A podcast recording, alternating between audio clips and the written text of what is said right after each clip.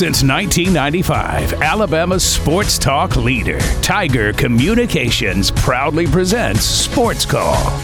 It's time to join our Sports Call crew as they discuss the latest headlines and happenings around Auburn and the entire sports world. To be part of the show, give us a call at 334 887 3401 locally or toll free at 1 888 9 Tiger 9. We're taking phone calls all show long and want to talk about whatever you've got on your mind. And now, coming to you live from the loveliest village on the plains, Auburn's first and Auburn's favorite sports talk show, Sports Call.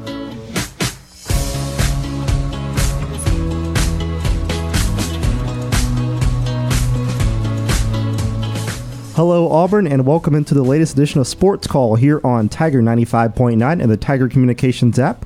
Javon Cutler sitting in the host chair for today in place of JJ Jackson, as I am joined by Tom Peavy and Brant Daughtry here on the Monday edition of Auburn's first and Auburn's favorite sports talk show. Just a reminder, we have a shortened show today because of Auburn softball, so we'll be off the air at 5.15 Central Time, so a shortened show today on Sports Call. So if you want to get your calls in, be sure to get those calls in at 334-887-3401 locally or toll free at 1 9 Tiger 9. That's the best way to reach us via the Auburn Bank phone line. But lots to talk about today in the sports world is unfortunately the Auburn Tigers are eliminated from the NCAA tournament suffered a tough loss against the Miami Hurricanes by the score of 79 to 61 last night in Greenville, South Carolina. We'll talk about that as well as other news happening in the sports world. Definitely a lot to talk about on today's program, but introduce my co-host here. How are you doing today, Tom? Ah, uh, doing great. Uh, yeah, I mean, overall a good weekend, but uh, yeah, very disappointing end to the Auburn basketball season.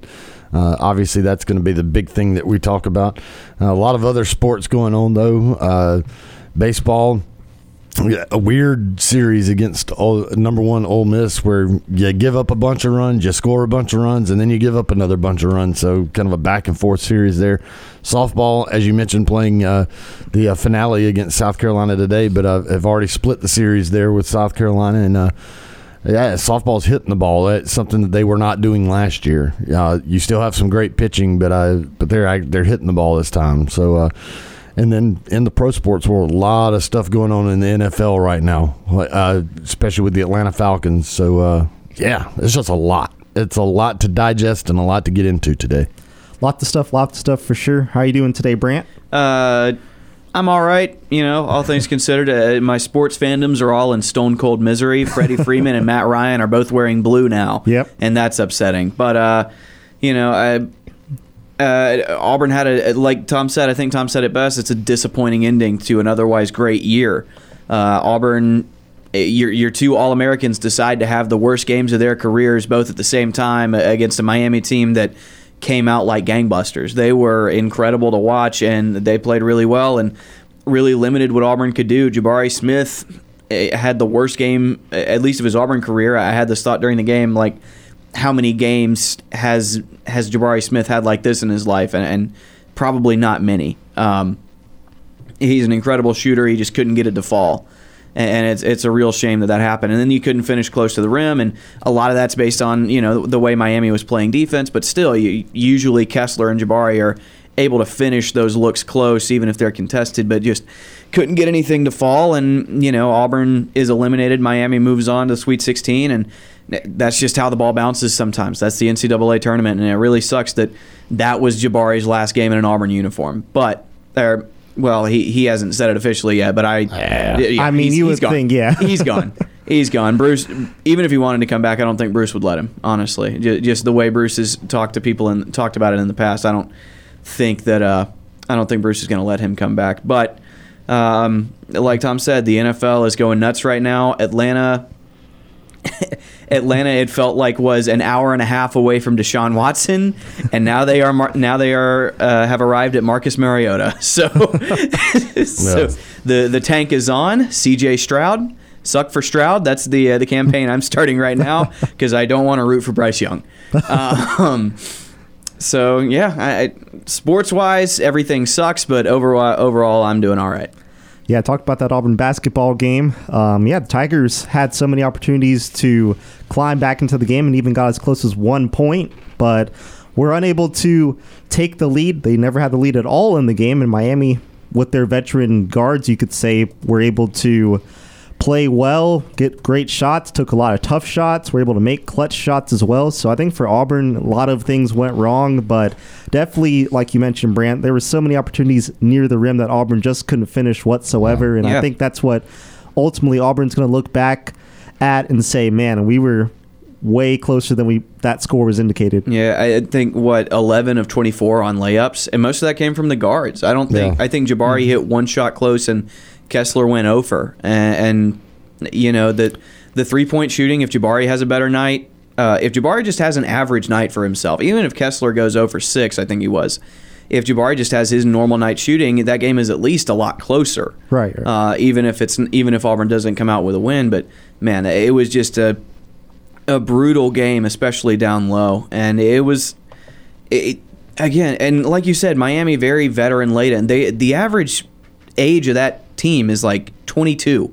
Yeah. they are a very old college basketball team, um, and, and it's just a They literally have a guy that's 25 years old. yeah, Exactly. yeah, and you know that just that sucks. It sucks that you ran up against that team at that moment because, I mean, you say you, you we've talked about it. It's become uh, nauseating to hear at this point, but great guard play wins in March.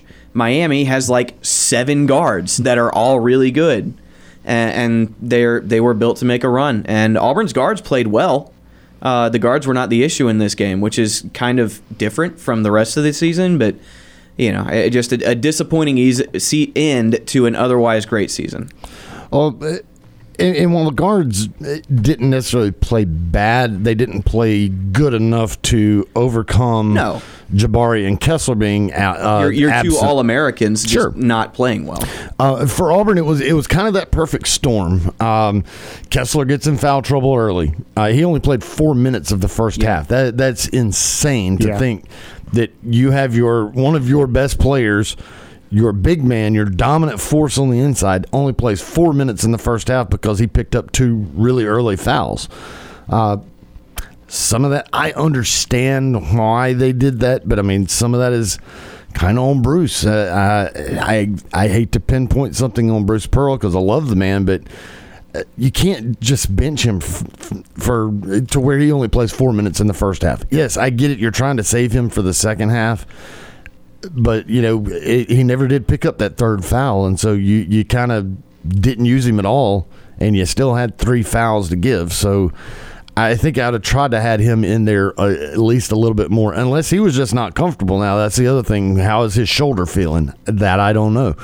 Um, but that was that was the first big puzzle piece that was missing was Kessler out with foul trouble early, and then Jabari just had a terrible game. Was ice cold. I Yep. I absolutely I- Offensively, defensively, he played He really played really well. well, Ended yeah. He with, played- with 15 rebounds. Well, except for the one time that he got dunked on. That was about Yeah. to say. I was like, his, Well, they- only, his only highlight was getting dunked on. Here's here's my defense of Jabari getting dunked on. He got high enough to block that. He just missed time the Well. But sure. he Yeah. absolutely got put on a poster. But he got put. He yeah. got posted. That was his highlight of that game was him getting posterized. Yeah. kind of like he did against Jacksonville State, except it came into his face this time.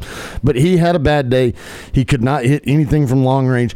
He couldn't even hit from point blank range. Yeah. I, I don't know that I've ever seen a tip in go short, but I mean he front rimmed a tip back. Yeah. and it's like okay, this is just bad. I mean, not his night. Just very so- very off. and, and so when those two guys, when Jabari's ice cold and Kessler's on the bench in foul trouble, you have to have those other guys step up and start hitting those shots.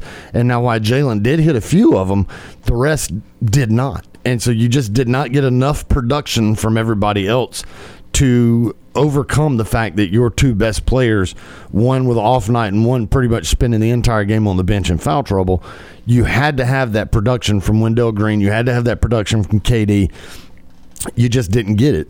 So uh, it was kind of the perfect storm, and a lot of that is was what Miami did on defense. Uh, yeah, Auburn had a cold night shooting and just could not, you know, take the cover off the rim. It seemed like, but man, Miami's defense just swarmed. Yeah, absolutely. They they swarmed. They were so fast. They they swarmed all over you. Jabari Smith after the game talked about that about how they just they would they would put two on him and he just couldn't go anywhere with it. And it didn't matter where they got the ball to, they swarmed to it, and so there was hardly any open looks. I mean, they were they felt like they were all contested shots. Even the ones that were quote unquote good shots were still relatively contested because that defense just flew around the floor and just swarmed all over Auburn, and it got them all out of sorts.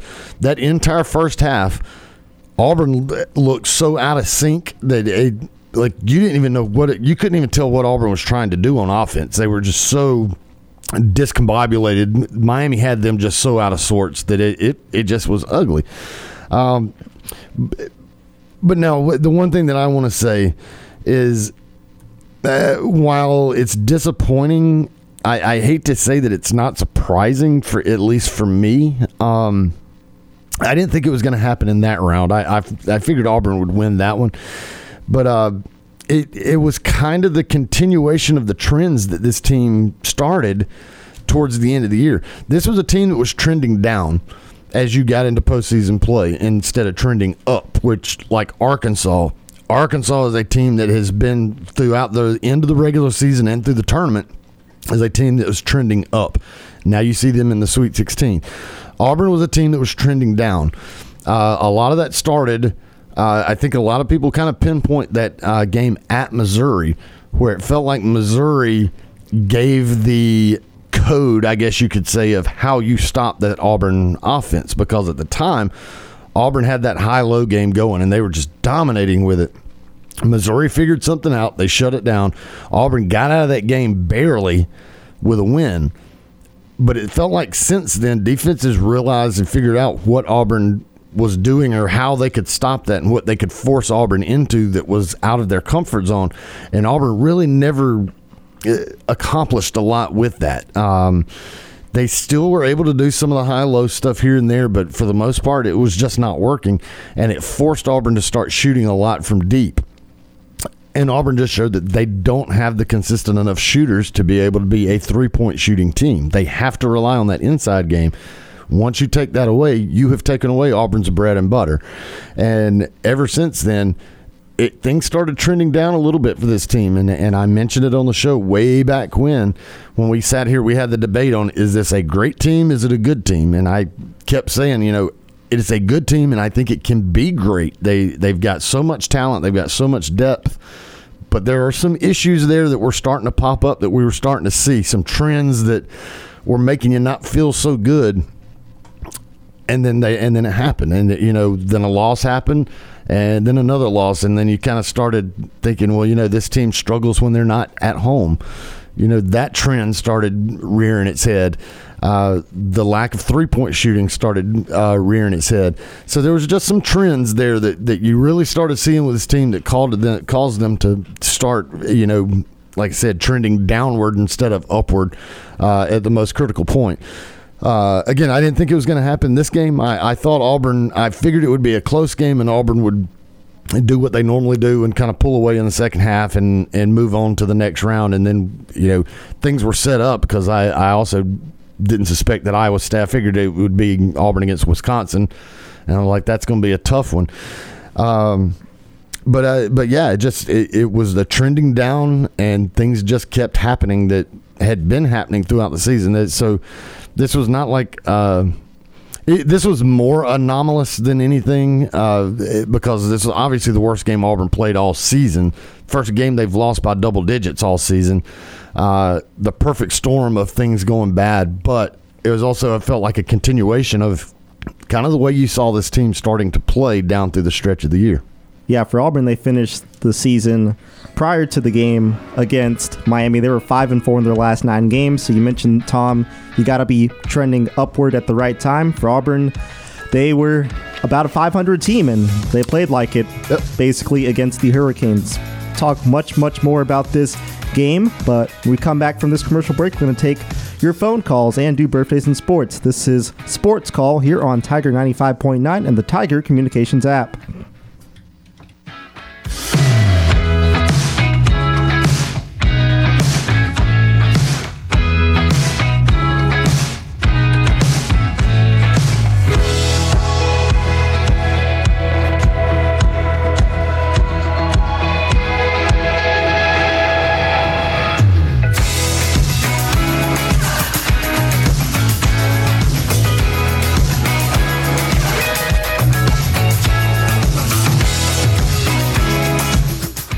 Sports Call is on the air weekdays from 3 until 6 p.m.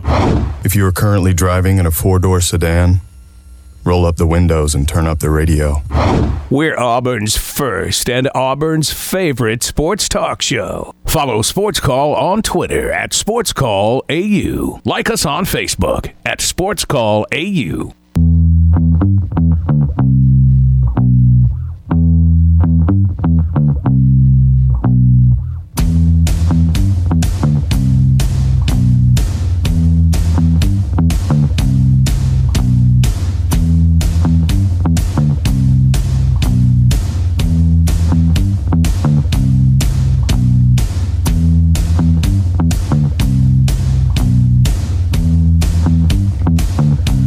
Welcome back to Sports Call here on Tiger 95.9 and the Tiger Communications app. Javon Cutler alongside Tom Peavy and Brant Daughtry here on the Monday edition of Auburn's first and Auburn's favorite sports talk show. And as a reminder, we're going to be off the air at 5:15 p.m. today, so earlier um, release time for us as we have Auburn softball on the airwaves here on Tiger 95.9 as they try to finish up their series against South Carolina. So Auburn softball on the air at 5:15. So we'll be ending the show early.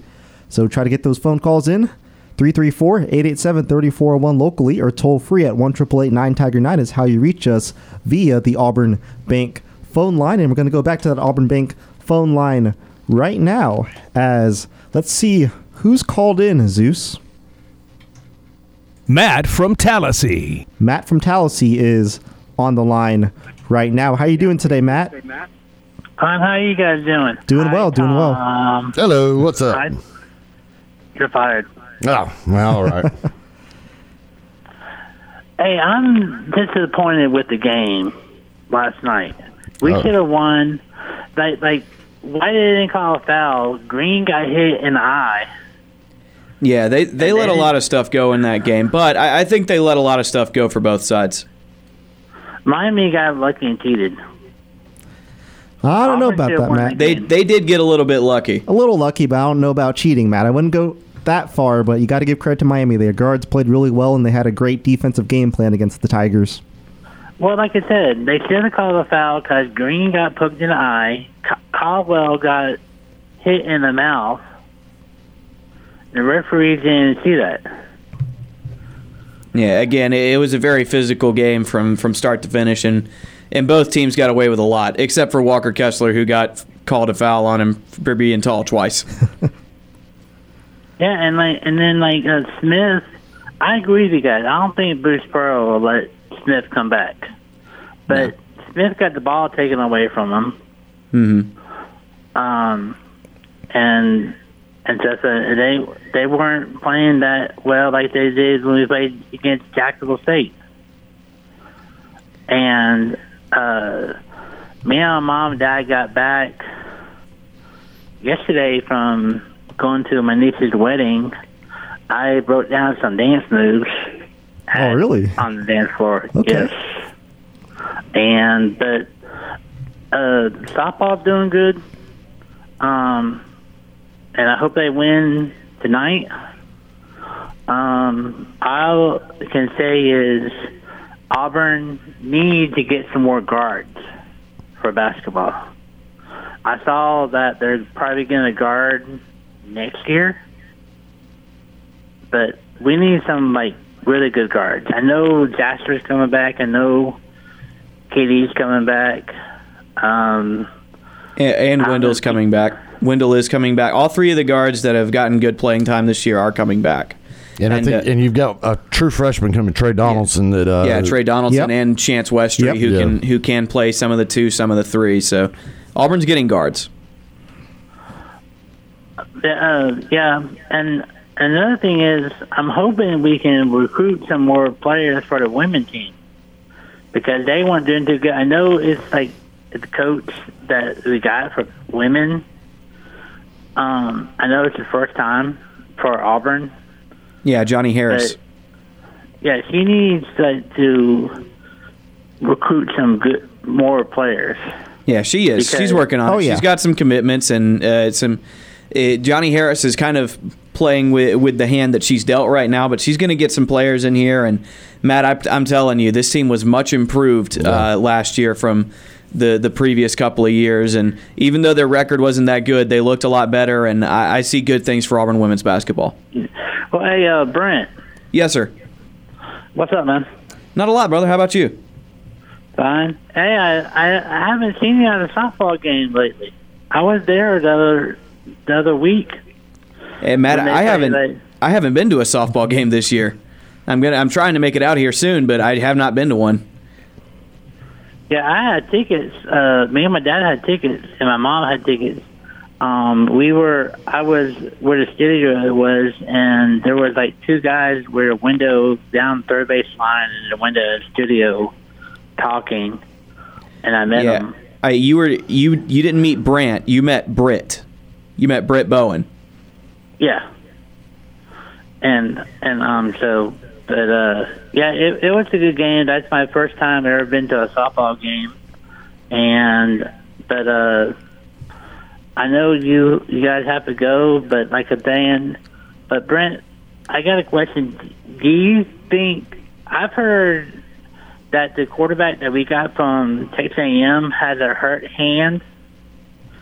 Is it is his throwing hand? Uh, And would he be able? Would he be able for the eight day game? Yeah, Auburn Zach. Zach Calzada. I don't know what exactly the injury is. It might be a hand thing, but he is not participating in spring practice, so it'll be uh, Robby Ashford, uh, T.J. Finley, and uh, Holden Geriner are going to be the three quarterbacks that take over spring ball, and uh, Calzada is going to be available for fall camp. But no, he will not play in the spring game. Would Davis play in the spring game? Ah, yeah, Demet- Dematrius Davis. I forgot about him, but yes, he, he's also available. So it's those four guys. So do you see probably Finley if he don't get the car- starting uh, quarterback job? Do you see him transferring and maybe Davis uh, and the second quarterback and other freshmen probably being down to those three if Finley doesn't get the starting job? And do you see Finley transferring maybe to Jacksonville State? I, I'm And not. Do you see like I'm not quite sure. I, I mean, I expect at least one of the of one of these quarterbacks to transfer out of here at the end of spring practice. Just a, a guy who knows he's not going to start. It might be T.J. Finley. It might be Dematrius Davis. I'm not sure, but um, I, I don't think Zach Calzada is going anywhere because, like I said, he's not to get it. He's not to get a chance to participate until the fall. And uh, I I don't think that Geriner's going anywhere because he's just a freshman. Uh, but Dematrius Davis, TJ Finley, those guys definitely could transfer. Robby Ashford, uh, he's still young and he just got here, so I don't see him transferring. But if the gap is wide enough, he might go too. is that the one from Oregon? Yes. He's a kid from, uh, he's from Hoover, but he uh, played his freshman year at Oregon. Okay, so who's all coming back for defense for Auburn? Oh, a lot of guys. Um, A lot along the defensive line too. yeah, most of the defensive line. Owen, lo- pa- Owen Pappoe is going to be Yeah, kind of your yeah. leader there on the defense. yeah. And uh, and I'm I'm I'm sa- sad because the Braves traded like uh, Freeman's not with the Braves no more. Yeah, us too, But man. what- Us Yeah. too. So what do you guys think about the Braves signing Matt Olson? I like this. I like the signing a lot. He's he's kind of just a younger Freddie Freeman. He's a very good defensive first baseman. He's a two-time Gold Glover. He hits a lot of home runs. He's a good power hitter, and he playing in Atlanta, he's going to hit even more home runs than he did in Oakland because their outfield is massive. Um, and he's a lefty, so he's going to send a lot into the chop house. I like the signing, and it, it eases the blow of losing Freddie quite a bit. So what? So what was the player's name that got number thirteen that got hurt? Ronald, Ronald Acuna. Acuna. Ronald Acuna. He, will he be back this year? He's Yes. expected to come back about a month into the season. So, so who do you have at like between um, third and second, and then between first and second? So, uh, in, the- in in the batting lineup or in the field? Uh, between third and second, who do you have at shortstop? Dansby Oh, Swanson. Dansby Dansby Swanson, Swanson, yeah. is still there. So, so Austin Riley, Austin Riley will be your third baseman. Dansby Swanson will be short. Ozzie Albies will be your second baseman, uh, and then Olson will be your first baseman. So Yeah. that that's going to be your infield. The outfield's going to be swapping up a little bit until until Acuna gets fully healthy. They're talking about using him as the designated hitter because this year in the National League, everybody's using uh, designated hitter. So Is that, uh, is that the one? Is that the one that beat his wife? No, no, no. That, Oh, no, Acuna, that's- Acuna's the one that just uh, had the uh, tore his ACL. Uh, Marcelo Ozuna is who you're talking about, and, and he he was accused of that, but then the charges were dropped. So we have to go with the fact that the charges were dropped and say Yeah. that he did not do that because the charges were dropped against him. but he, he is still a Brave. He'll be But back. he is a Braves Brit. this He year. will be back. Ozuna will be back. Eddie Rosario will be back. Yep. Um, some of the other guys we'll have to see uh, in some of those other spots, but Acuna will eventually be back. Acuna will eventually be back in the outfield, but he's going to start out as a designated hitter. So who do you have as like the closer and the catchers? Well, they well one of the one of your closers they just picked up uh, Kenley Jansen from the uh, Dodgers.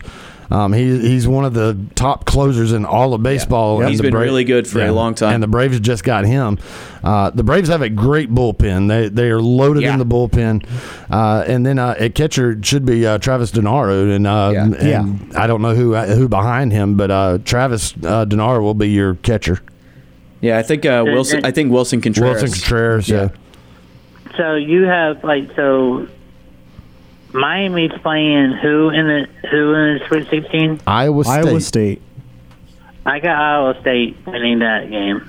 It's possible. I- it- it's possible. Yeah. I- That'd be an interesting game if, for if. Miami plays if Miami plays defense like they did against Auburn, then Iowa State's going to really struggle against Yeah. them. Yeah, and then as for the, I haven't done the bracket, but I'm saying is Duke still in it, right? yes. Yes, they are. I have Duke, and um, let's see, is Duke, Miami, Iowa State, and who is the other 60 team? Oh yeah, uh, Kansas is still in it. Arizona is still in it. Um, I have- I have Texas Duke- I Tech's have still in it. I have Duke and Kansas for the, for a championship. All right, Okay. the classic matchup right there. And Arkansas is still in it. The Yep. one, the Oh, yeah. one, the one SEC Yep. team Yeah, I left is see Arkansas. I don't see Arkansas. I don't see Arkansas, and uh, I, who they play, who they play, they, they'll lose. They're playing Gonzaga. Yeah, they got Yep. Gonzaga. A tough one. Yeah, Gaga, Gaga, Zaga is going to beat Arkansas. I got, I, I got, I got Zaga, um, 101 to Arkansas, 45. Oh wow. Wow. High scoring game for See, Matt, I, I picked Zags. Arkansas on this one. I think Arkansas's got him. No, Arkansas, Arkansas kind of plays like Alabama. Mm, I mean Arkansas is a lot better than that's Alabama. much better. Yeah, that's Arkansas has great play. Yeah. Well, hey, um, listen, like, is JJ in Atlanta? He's currently, I believe, doing softball for today's game. I believe he's on TV for that. So yeah, J- that's why JJ is not hosting the uh, program today. So yeah, JJ, a busy man, does Auburn softball. Company business. company business, as we love to say. Still got to get a hotkey for that, but um, yeah, JJ's out doing company business for us today, so that's why I'm Well, hosting. hey, I know you guys, I know you guys gotta go, but hey, if you guys if you get tickets, tell JJ to hold some tickets for me, and um, cause I like to go to, I like to go to a softball game or a baseball game. Yeah. I've never been to, and um, but I know that Florida Gators, they got lucky in gymnastics. Auburn should have won, cause Auburn had the best. Was that uh, Lee girl? Suni Lee. Yeah, Matt, I was actually at that gymnastics meet. My family and I took a trip up to Birmingham because uh, it's actually my brother's birthday weekend. So we all uh, traveled up there and met with him. And uh, actually saw the gymnastics meet, and I'm telling you, Florida didn't get lucky. Florida is very, very good. Uh, Well, Suni, Lee got 10. Suni Lee got a 10. Suni Lee got the first 10 in SEC gymnastics history, but she also got a 9.4 on the on the balance beam. She actually, it was, and I'll tell this story uh, in our next segment, but she had a she started out pretty rough and finished strong, but uh, Florida was Well, I incredible. hope she come, I hope she comes back next year. I She will. She comes back. Oh yeah, She's Yeah. She's just, yeah, Yeah. she's just a freshman. Yeah. Well, unless she chooses not to, but she's Yeah, just she's- a freshman, Well, hey, so she she's she is got- she has said she wants to do all four years. Well, hey, if, if she ever comes on the show, if she ever comes on the show, I want to talk to her. And plus, if one of you guys can get her autograph on us. We'll see what we could do, Matt. We'll definitely see what we could do as far as that's concerned. But we've got some other callers to get to today, Matt. Um, okay? Okay, you guys want to do a cheer real quick? Let's yeah, let's do it. Let's do it. Okay, five, Five, Four, three, three, two, one. one. one. War Eagle. Hey, Hey. Hey, beat Bama 48, 45, 63, 13. Booyah! Booyah. Bama, Bama, come on. We're coming to your field this year for football. We're going to tear you guys up, knock you guys the SEC championship and the national championship. Booyah! Booyah, Matt. Great talking to you today. hey, Tom, behave. I'll try to. Hey, you got, tell Brooke I said hey when you guys see him. Yep, we'll do. We'll do. Thank you so much, War- Matt. And, and tell War Down Steve, War Down Steve, and James and Matt and Auburn. I said War Eagle and boom. Absolutely, Matt. Great talking to you today. All right, War you guys. War Eagle. War Eagle Matt. That was Matt from Tallahassee on the phone lines. Going to take our next commercial break and knock out some more of these phone calls. So we have Tony from Tuskegee on the line. So we'll get to Tony right after this break. This is Sports Call here on Tiger 95.9 and the Tiger Communications app.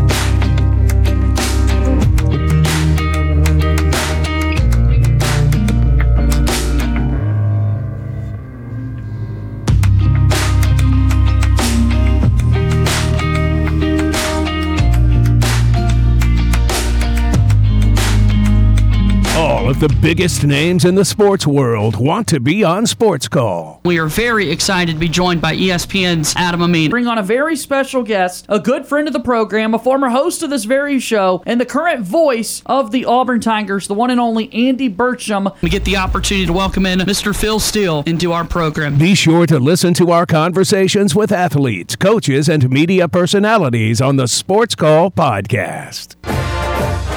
I'm Trevon Reed, former Auburn Tiger football player, national champion. You're listening to Sports Call on Tiger 95.9.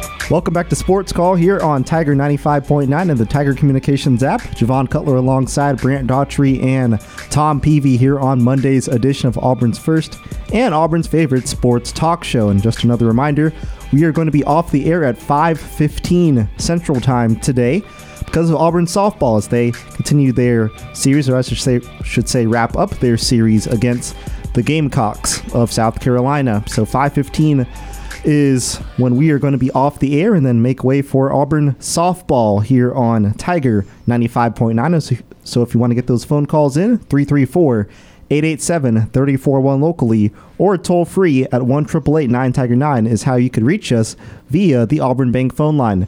And speaking of that phone line, we're going to head back there right now. And who has called in? Zeus. Tony from Tuskegee. Tony from Tuskegee is on the line right now. How you doing today, Tony? How you all doing? Doing great. good, Doing doing, all right? good. All right. you know, I just want to iterate on a couple of things I mentioned a while back. Um, when I told you all Auburn wasn't a great team, you know, they have some good players, you know. And I also mentioned the fact, which I heard one of you all mentioned today, a little bit about Bruce Pearl's coaching. It's no way in the world I'm trying to win a championship and trying to get to the next day, and Walker Kessler stays on the bench that long.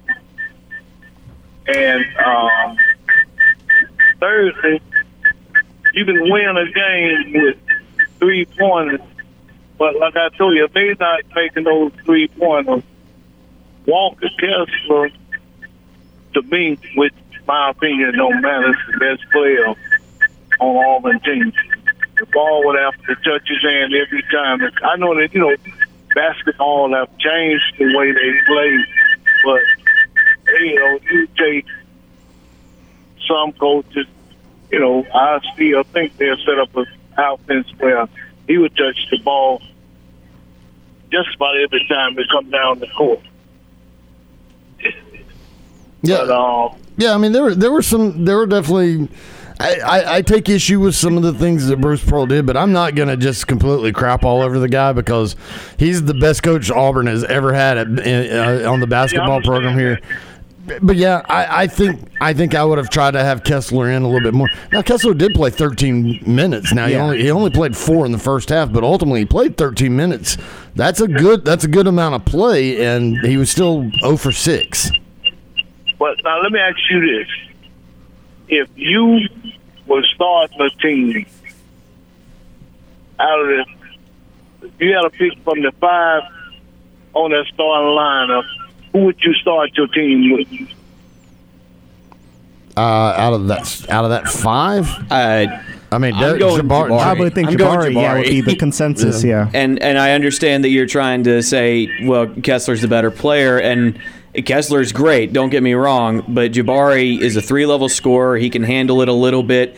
He's a better athlete. He is a better on-ball defender. Now, Walker Kessler is Defensive Player of the Year. He should be at least, but Yeah, but you got a seven two. You can't teach that. hey, Jabari's six foot ten. Yeah, but you can't teach a seven two. Uh, uh, that guy, man, I, I heard you. He blocks shots. He, he smart with the ball. And uh, what, what? How does he classify? He's a sophomore. Kessler sophomore. But see, Ke- but Kessler has shown that yeah, he can be a dominant force inside, but he he is not a shooter. Jabari. Jabari has shown that he can be a dominant force inside and outside. So and and he brings the same type of defensive ferocity that uh, Kessler does. So you know where Kessler does not do some things good, Jabari does what Kessler does really well, and the other stuff like shooting three pointers. So that's why I'd take Jabari all day long over Kessler. I, I forgot who the team was, but um, I watched the game all but well. Wherever they lob it up at, he was rimming it down. So you know, it, it, it, the guy can play anywhere on the floor. I mean, I'm, I'm just me. I, I I I like watching a big man play. That's his back in the days when Kareem with the Lakers, uh, uh, Kevin McHale those guys like that, you know, and uh, can't be the big man that can play in athletics. But anyway, I'm not going to oh, hold y'all up. But you, you think Kessler will be back next year? I have no idea. That's a, that's a really interesting storyline that Auburn fans are going to follow in the offseason. Is at the beginning of the year, everyone thought he was going to be a three-year guy, uh, but he has played his way into a lot of first-round projections, so it's kind of up to him. But but he but he's he's also he, he's a kid that's in a situation where money is not really the issue because I mean he, he comes from a family that is an orthopedic surgeon, Right, right. and so he's not in a situation where he needs the money to to help parents out or to help a kid out. I mean, if he wants to go to the NBA, it's just because he just wants to go to the next level. I've heard I have heard from some people that he may have uh, sights more set on education than the, in the NBA because somebody told me that he's he actually wants to follow in his dad's footsteps and be an orthopedic surgeon. and so NBA is not really like a huge priority for him. Yeah, but you get a chance for a team like the Lakers, Boston, or somewhere like that. Do you stay stay at Auburn? If people like that get you talking to you. Uh, I, you know, I, I think I, I I honestly think Kessler could do okay in the NBA, but I mean, bigs like him are a dime a dozen in the NBA. And so uh, he, I think he's still got. He needs to improve on his shooting before he's going to be successful in, in the NBA. Because in the, in the league, the guys that are seven foot, seven foot one, they can do it all. They can shoot from the outside. They can do everything. He's not shown that he can be a shooter. Now he can, he can be great on defense and he can take some lobs and slam them. But again, in the in the NBA, that's a dime a dozen. So he's got to figure out something else with that game if he's going to be successful in the NBA. But a seven foot in that developmental league, you know, he learned more than development league getting paid than we learn learn at Auburn. Yeah. You know, the education he can get an education. Sure, but I'm just, uh, you know, I, I have somebody has told me before that I've heard, and and it's just rumor and speculation that that NBA is not a priority for him. But I, I mean, he could definitely go. But I, you know, I honestly think he's got more of his game that he needs to work on. Uh, to me, a seven footer or even a seven foot one guy right now in basketball has just become so commonplace. Now, I, I think you're probably a little bit older than I am. What I relate this to is back in the day when I was growing up, it was unheard of absolutely unheard of to have a 300 pound offensive lineman. Uh, I mean, if you were 265, you were a big offensive lineman.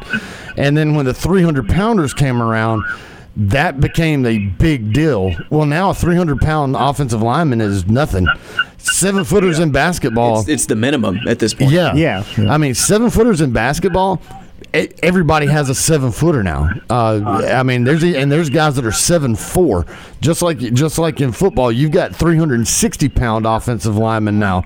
So, you know, Kessler, yeah, he's big and he's good, but I mean, guys like him really in the NBA, they they are literally they are a dime a dozen. So he's got to figure out that shot before he's going to be successful. Yeah. But uh, my thing that, you know, it really doesn't matter, but I just believe that's the best player in Auburn blue up there now. Uh, yeah. But anyway, I enjoyed talking to y'all. Y'all have a good evening. All right, thank you, Tony. Thank you, Tony. That was Tony from Tuskegee here on Sports Call, and that's an interesting point you brought up, um, Tom, as far as Walker Kessler and perhaps future NBA prospects, and the uh, rumor that you heard as far as maybe not an NBA future in his um, Desires. yeah. So I don't know. Eh, But and again, that's just that's just talk that I've heard. I mean, I haven't heard that from Walker Kessler's mouth.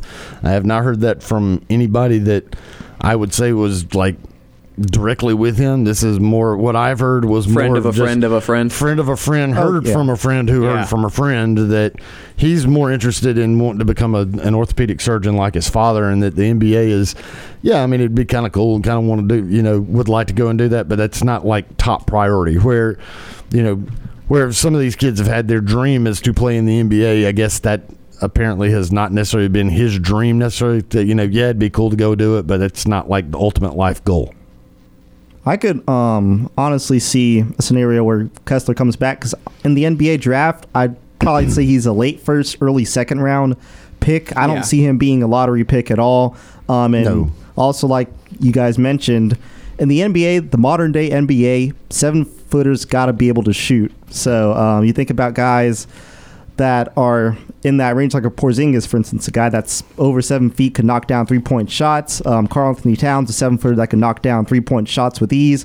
Kessler has shown the ability that, okay, maybe he could knock down a couple of shots, but is not consistent enough to be Yeah. in the NBA. So I think for him, the next step in his um, evolution would be okay, let's work on the outside game because you got the inside game, I'd say, down pat pretty much, but let's see if you could work on mid range shots, maybe extend further out to the three point land, and perhaps attempt a couple per game if you feel comfortable enough. I think it's going to be just working on his offense because he's going to be defensive player of the year. Uh, I think his, I think his offense is, is what needs to be worked on. And I mean, finishing in traffic is something that I've seen him struggle with a little bit. He Right. uh, he.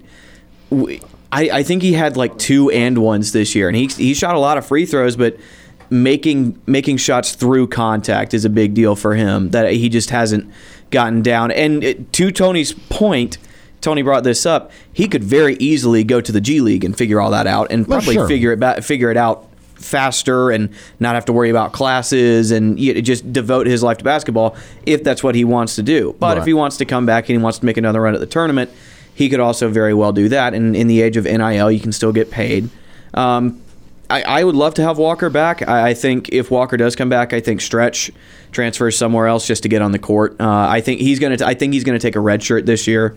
Um, Well, and and but, But- you're also looking at uh, a very good possibility that Auburn goes over to uh, the LSU commit. Oh, yeah. uh, That's the, a good point, yeah. Five star. He's Yep. uh, he's six eleven. yeah. Uh, and, and by the time he gets here, they may have him listed at seven foot. I mean, Yeah. you're you're literally talking about an inch or two from being a seven footer, Mm-hmm. and and one of the top recruits in the entire country that Auburn may be able to pilfer away from LSU, and so that's going to be your next big.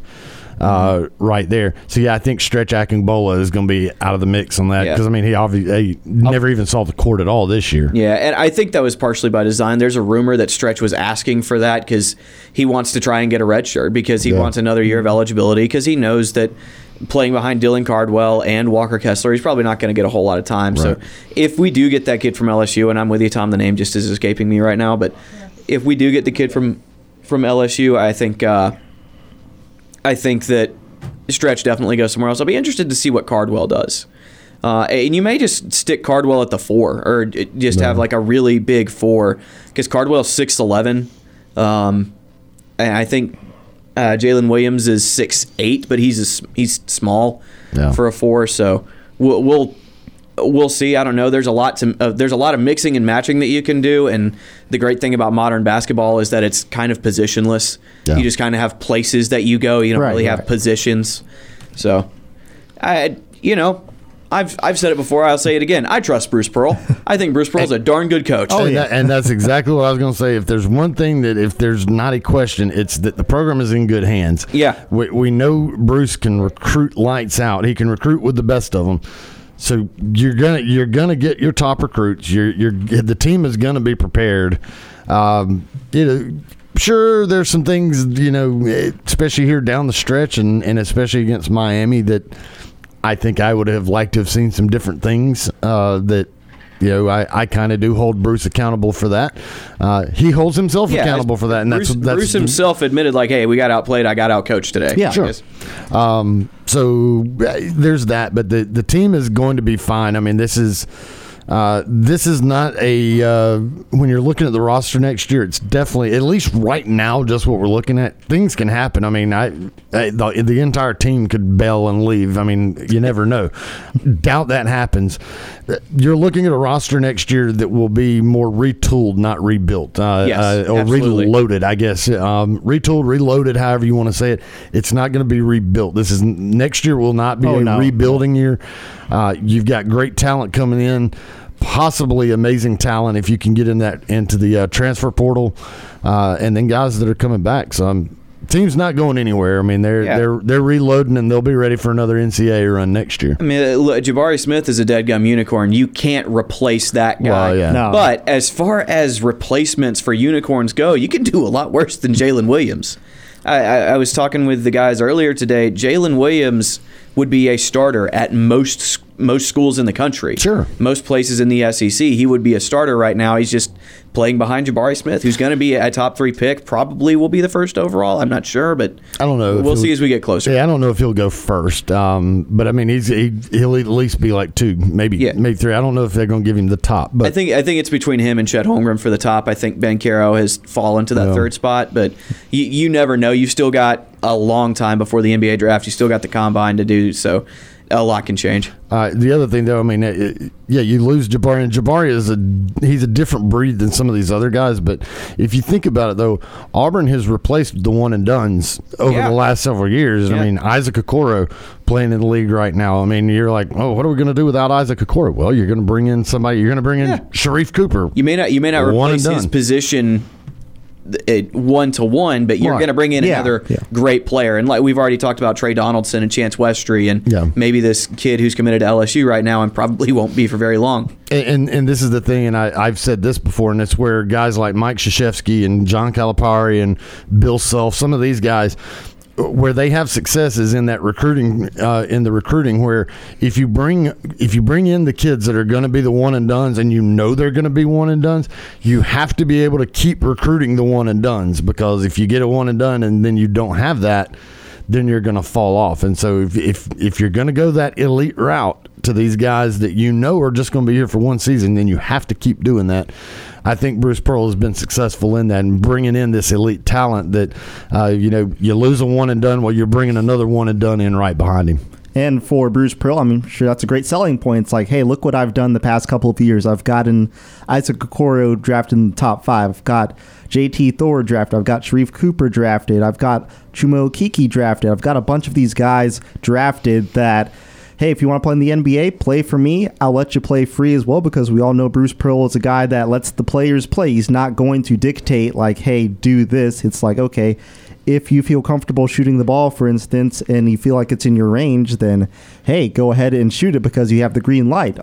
A la Wendell Green Jr., who had the green light pretty much every single time he touched the ball this year, it felt like. So for the Tigers this year, obviously, um, things fell short. People thought that this team could be a national championship contender. They fell on hard times the past couple of games, finishing five and four in their last nine games to be exact. But the future is still bright for Bruce Pearl in the bunch, and we'll just have to see how this team shapes out in the years to come. But that wraps up the first hour of Sports Call here on Tiger 95.9. When we come back, second hour, we'll also get to Anthony from Auburn, who is called in. So get to Anthony's phone call, as well as Wardam Steve, as well as birthdays in sports. So got a loaded second hour up ahead. Javon Cutler alongside Brant Daughtry and Tom Peavy. Right back after these commercial breaks on Tiger 95.9 and the Tiger Communications app.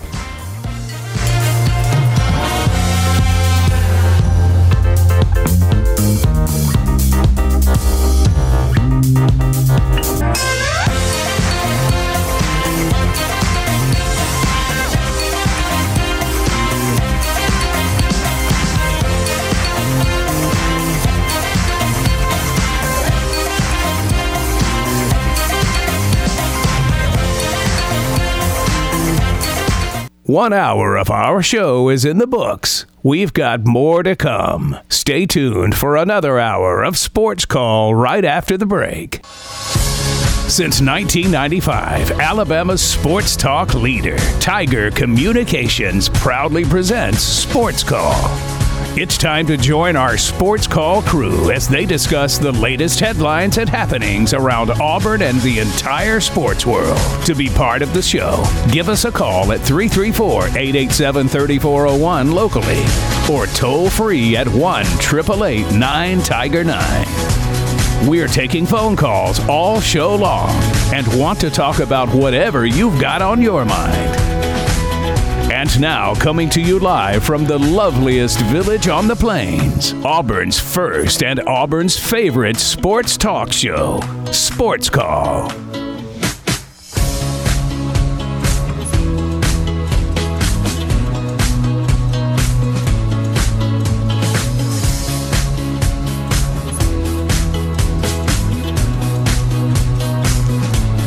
Welcome back to Sports Call here on Tiger 95.9 and the Tiger Communications app. Javon Cutler alongside Brant Daughtry, Tom Peavy, and now joining us on the program is Cam Barry as we enter hour number two of Auburn's favorite and Auburn's first and Auburn's favorite sports talk show. So, how you doing today, Cam? Uh, I'm, I'm, I could be better. Um, you know, I mean, to say the least, honestly, you know, that it's been a very, very rough week as a, for, I mean, just all of my sports teams, honestly. So, you know, it, it is what it is. Um, so we'll just, I just, I just got to play it by ear and just go from here. That's all I'm saying. But that's, that's about how my day's going. We all feel your pain here. We all feel Yeah. your pain. We're going to talk more about, of course, the Auburn basketball game and also talk about the uh, recent moves by the Atlanta Falcons as well. So we'll touch on that here in hour number two. And just a reminder for those listening out there that The show is ending at 5:15 p.m. Central Time today, so a shortened show because of Auburn softball. So Auburn softball will be on our airwaves at 5:45 is pregame. First pitch scheduled around six o'clock. So sports call ending at 5:15 today. So if you want to get those phone calls in, call in at 334 887 341 locally or toll free at 1 9 Tiger 9. And as we head back to the Auburn Bank phone line right now, let's see who has called in. Anthony from Auburn. Oh, let's go. Anthony from, Anthony from Auburn has called in. How you doing today, Anthony? Doing good, and you guys? Doing well, doing, Doing well. all right. could be could be better, but be doing way Yeah. better. Yeah, I know. it. You know, I told you guys. I promised you I would call you back at the end of the season. We talked about this thing. You know, uh, in previous calls, I hadn't been left in the very best light uh, talking about the season and what has been accomplished and what probably should have waited to after the season to uh, negotiate contracts. And and some people thought that maybe I was dumb or stupid or a fool, but you know, at the end of the, the day here, uh, the season's over now, and, and where it looks, um, conference title, not excuse me, my, my mistake, a regular season title and the number one ranking and uh, winning a bunch of games the first time in the history of the program is the only thing that's been accomplished here. And, and it don't uh, translate into $50 million, but, you know, that's debatable. A lot of people argue that, but, I mean, you know, it brought a, a Sports Illustrated uh, cover and a whole lot of national attention. But, I mean, you know, if you think about it, you know, uh, early exit out of the tournament in the second round.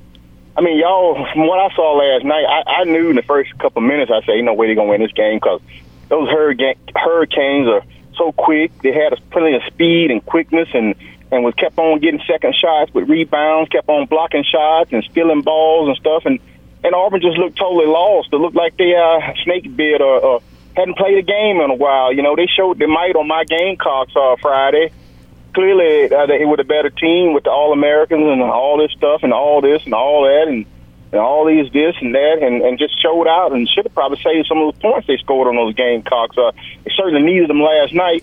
But you know, I told you guys that based on not being able to perform well in the conference uh, uh, tournament, a lot of people say, "Oh, it's just a conference tournament; don't mean anything." Well, I mean, if you can't win your conference tournament and you're supposed to be there at one time one of the, the highly ranked number one team in the country, and you can't win your own conference tournament, and you're talking about going into the March Madness NCAA tournament, big with the big boys, basketball, real basketball uh, schools play, and talking about uh, uh, unseating or beating some of those people and winning a national title. I said these people must be out of their mind. They're not to win no national title. They can't even do anything in their own conference tournament in a football conference. And now they talking about playing some schools that just known for just basketball, basketball, and you're talking about you're to unseat these schools and and and uh, go on and hallelujah land and, and you know and put up that uh, national championship ring on your finger. That wasn't to happen. And you saw last night that Auburn clearly had no business even uh, playing last night. They probably should have maybe waited till the night. I don't know, but but we all got to see that it, they didn't have what they thought. That everybody thought they had. They didn't have it. It ain't there this time, and I don't know what they're gonna do next year because I would assume the best players, the guys that got in the sense, they go ahead and go on. Especially if you're going to be a lottery pick, first round, NBA, this or that, go and get the money, regardless of how the career works out. Just get that big paycheck and, and uh, invest that money and live happily ever after. But I tell you, uh, we're gonna see.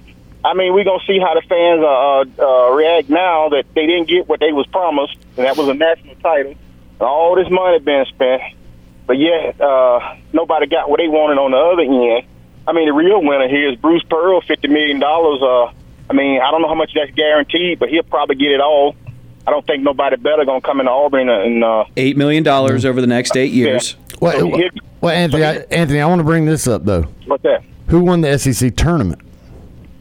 Uh, if I'm not mistaken, I thought it was uh, Tennessee. Was it Tennessee or was it uh, uh, uh, Oh, it was Tennessee. Tennessee, and guess Tennessee. what? They're also sitting at home Yeah, now exactly. too. Yeah, that's true too. But I'm Kentucky, just Kentucky, Kentucky. Hey, hey, hey, hey. Where's Kentucky Kentucky? lost to a 15 seed. Kentucky's sitting Yeah, at you home. you want to right talk now. about a basketball Hey, hey. school? Hey, hey, all the hype went on Tennessee. Everybody was hollering, crying about that number one ranked Auburn, number one Auburn this, number one Auburn that, and this and that. That's why all the hype was. Nobody was talking about Tennessee like that. I saw a lot of people there are a lot of people Tennessee. hyping hyping lot of people Tennessee. were And Same with Kentucky. Kentucky. A Pe- lot of People, did. people, Kentucky people had win. Tennessee and Kentucky. There are people who had them to win the national title. Yeah. I didn't see anybody picking Auburn to win the title. I saw very few. Hey, Yeah. Hey, hey, you know, uh, teams like that have off years, but don't try to throw off. Hey, don't don't try to brush off and get on off somewhere else. I'm just saying, Hey, uh, hey, Anthony, tournament time is tough. It's Yeah, tough on it's tough. everybody. Anthony, what we're doing right now is having a conversation. We're taking your arguments and countering them. Feel free to counter you back. are. I know you but gotta we're counter, but we're just responding to what you said. Hold on. Now, if I'm not mistaken, uh, they've been the experts that call. I've listened to the experts on y'all show. You had guys call in uh, that got that uh, give uh, their expert opinion and all this, and they said that they thought that Auburn would be a Final Four team. That's all I've been hearing. Auburn's going to be a Final Four team. Uh, Has the Boy- ability to potential be a to Final be a Four Final team. Four Yeah, team. not not going Yeah, to not be. guaranteed, but Has- potential. No Yeah. no one, a no one has Final ever, Four team. no one has ever in the history of the NCAA tournament predicted it accurately. No one. Hey, hey, hey. Jake Crane on that J Boy show. All he was talking about, Auburn's going to be, uh, uh, uh, uh, hey, they're going to be Final Four, Final Four. Other experts and people on these shows have already been hollering and crying that, that they thought Auburn would be that regardless of what had happened in the conference uh, uh, Man, what, Anthony, what what shows do you back listen then. to? 'Cause I Yeah, want to start listening to them. They're a lot nicer to Auburn than any of the stuff I listen to. Now, now, hey, Anthony, I'll say this: I, Auburn got knocked out a lot earlier than they should have, and and then everything set up perfectly for them to probably run up against Kansas. Yeah. and make a Final Four And, if we and- and make a final four, but but they did, but they didn't get it done. But neither have a bunch of these other teams. I mean, the the NCAA tournament is cutthroat, man. I mean, you have yeah. one bad day, One and and you're done, yeah. done. Basketball is not football. The better Hey, team like does I- not always win.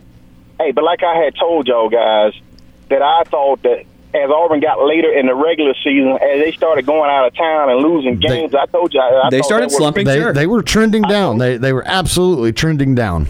I told you guys that, and I told you that I thought that once they did get in the tournament or wherever they went, long, as long as they weren't playing at Auburn, their chances of winning was slim. They weren't gonna hardly win once they got away from Auburn. That appears what happened. But here's what I really want to get, get on now. Now, do you still believe the money they gave uh, Pearl is justified, and all he did was win, all he did was win the regular season conference title? Every single Yeah. penny. Absolutely. Yes. Fifty million dollars. So you telling me if a man continue just to win a conference title, the next year, if he win it next year, you sit down again and you and you get more money. on Over the last already got. six years, Auburn has won more games than any other team in the SEC. He's still a winner. Every All about those- freaking penny, Anthony. And my answer, I my answer's understand. not changing. I understand you keep hollering about winning more games and every penny, but yet ain't no national title coming this way.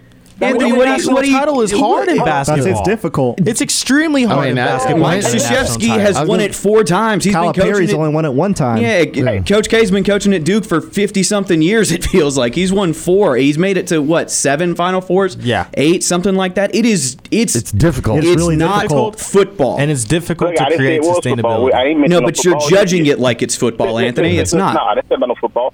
This is what I'm saying. Don't get me wrong. Now the man deserves a raise, bonuses, and that sort of thing. But at that tune, I don't know if that kind of amount ain't no national championship in one. I mean, if he just winning the conference, then maybe we just give you a million he's- dollar bonus, or maybe just a two, give you two million dollar bonus. What- but I mean, Give you he's two million dollar bonus or something, a million dollars. But when you start talking about At, at what, at what point do you add up the bonuses to add up to a salary, Anthony? Your math, your math doesn't make sense. Well, I, Hey, well, that, that, but Anthony, he's already, Bruce has already taken this team to a Final Four. Yeah. Right. Should have been in the championship game. They won that game, and the refs screwed the pooch Hey, on that hey, one. Hey, whatever. hey, the refs can't see everything. That just what Well, it is. that, but that, Yeah, was- yeah, that- that- looked right yeah, at but me. that, but that, that, that, that, that. liter- that in the end. literally, literally And we're would all have talking over each other now. that would have literally given Auburn the win. And if they had called a double dribble, which was a very obvious double dribble, Auburn wins that game. That that game is over, and Auburn is playing for a national championship Against Texas Tech and do they wins, beat? honestly. Do, they beat Texas? Don't know, but they're at least They playing. got a great really shot, well. very, yeah. very high chance. But, but they but so they, he's already taken this team to a Final Four. Um, just because this season didn't turn out the way that we had hoped or that it looked like it could possibly. Does not diminish what Bruce Pearl has done. The, the man has built this program into a juggernaut. And as long as you are in a position to compete for a national title, Yes. then you're doing something right. Now, now if coach. if this team keeps if this team falls apart and they become just a an NIT type school like I hope we get to the NIT then sure that's where you start questioning things but as long as you're putting a team in the NCAA tournament you are giving yourself a chance to win a national title And as long as Bruce Pearl keeps doing that, that's a hell of a lot better than anybody else has ever done here at Auburn University. And in most schools in the SEC. And if you're winning 25 games a year, $8 million is justified. Oh yeah. You stay. Hey, the man done a fabulous job. I'm not arguing that. I'm not saying that he hadn't done a fabulous job, but I'm all thing I was saying. I would have waited to the end of the season before I come up with the right kind of numbers, uh, as far as money and all that kind of stuff. Not would have done that during the course of the season. Well, I'm saying. Hey, Anthony, I, have told you this before. I promise you that math was worked out before they offered Yeah. Bruce Pearl that contract. And the, and the last thing you want is somebody to come in and try to Yeah. throw some big time money to, at Bruce Pearl to try to lure him away from here. Uh, If you have him, then you secure him. Yep. You do everything in your damn power to keep him on this campus. And if you have to back three Brinks trucks up to his front door and dump it in his front yard, then you damn well better be doing it because the last thing you want is him to bail out and leave and go somewhere else. Or to have someone else just come in and drive the price up. Well, hey, look at him.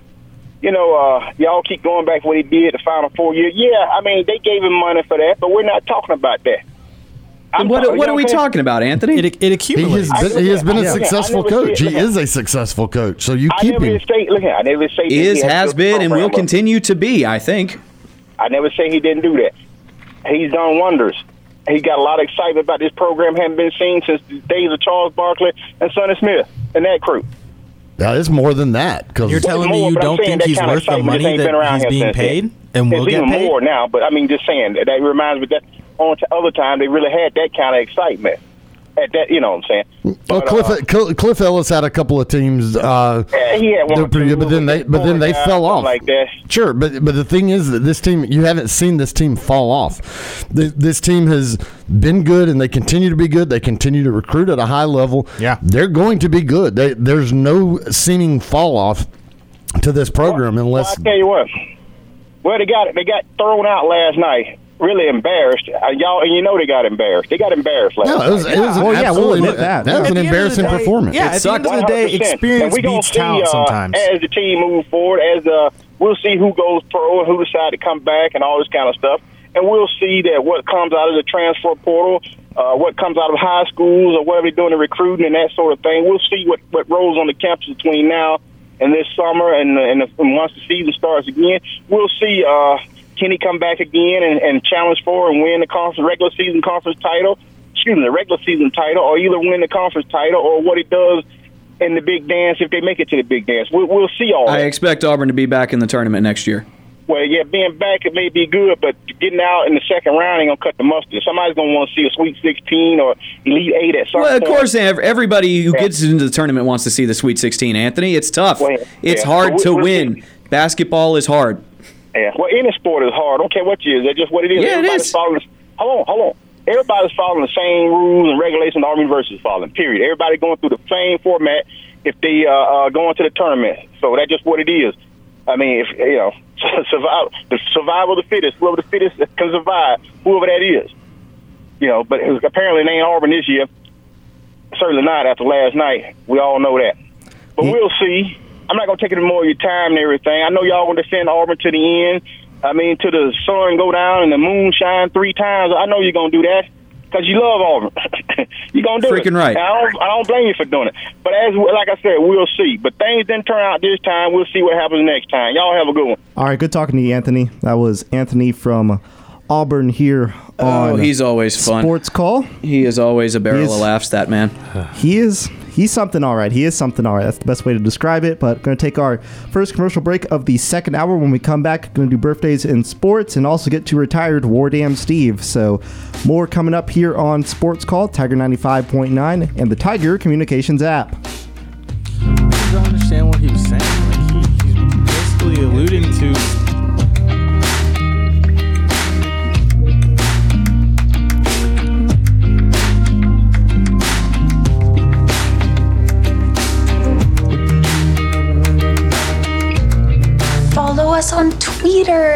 Follow our sports call host, JJ Jackson, on Twitter by searching at underscore JJ underscore Jackson underscore. And follow the show on Twitter by searching at Sports Call AU. Hashtag, is that two words? Now back to more Sports Call with JJ Jackson and the guys.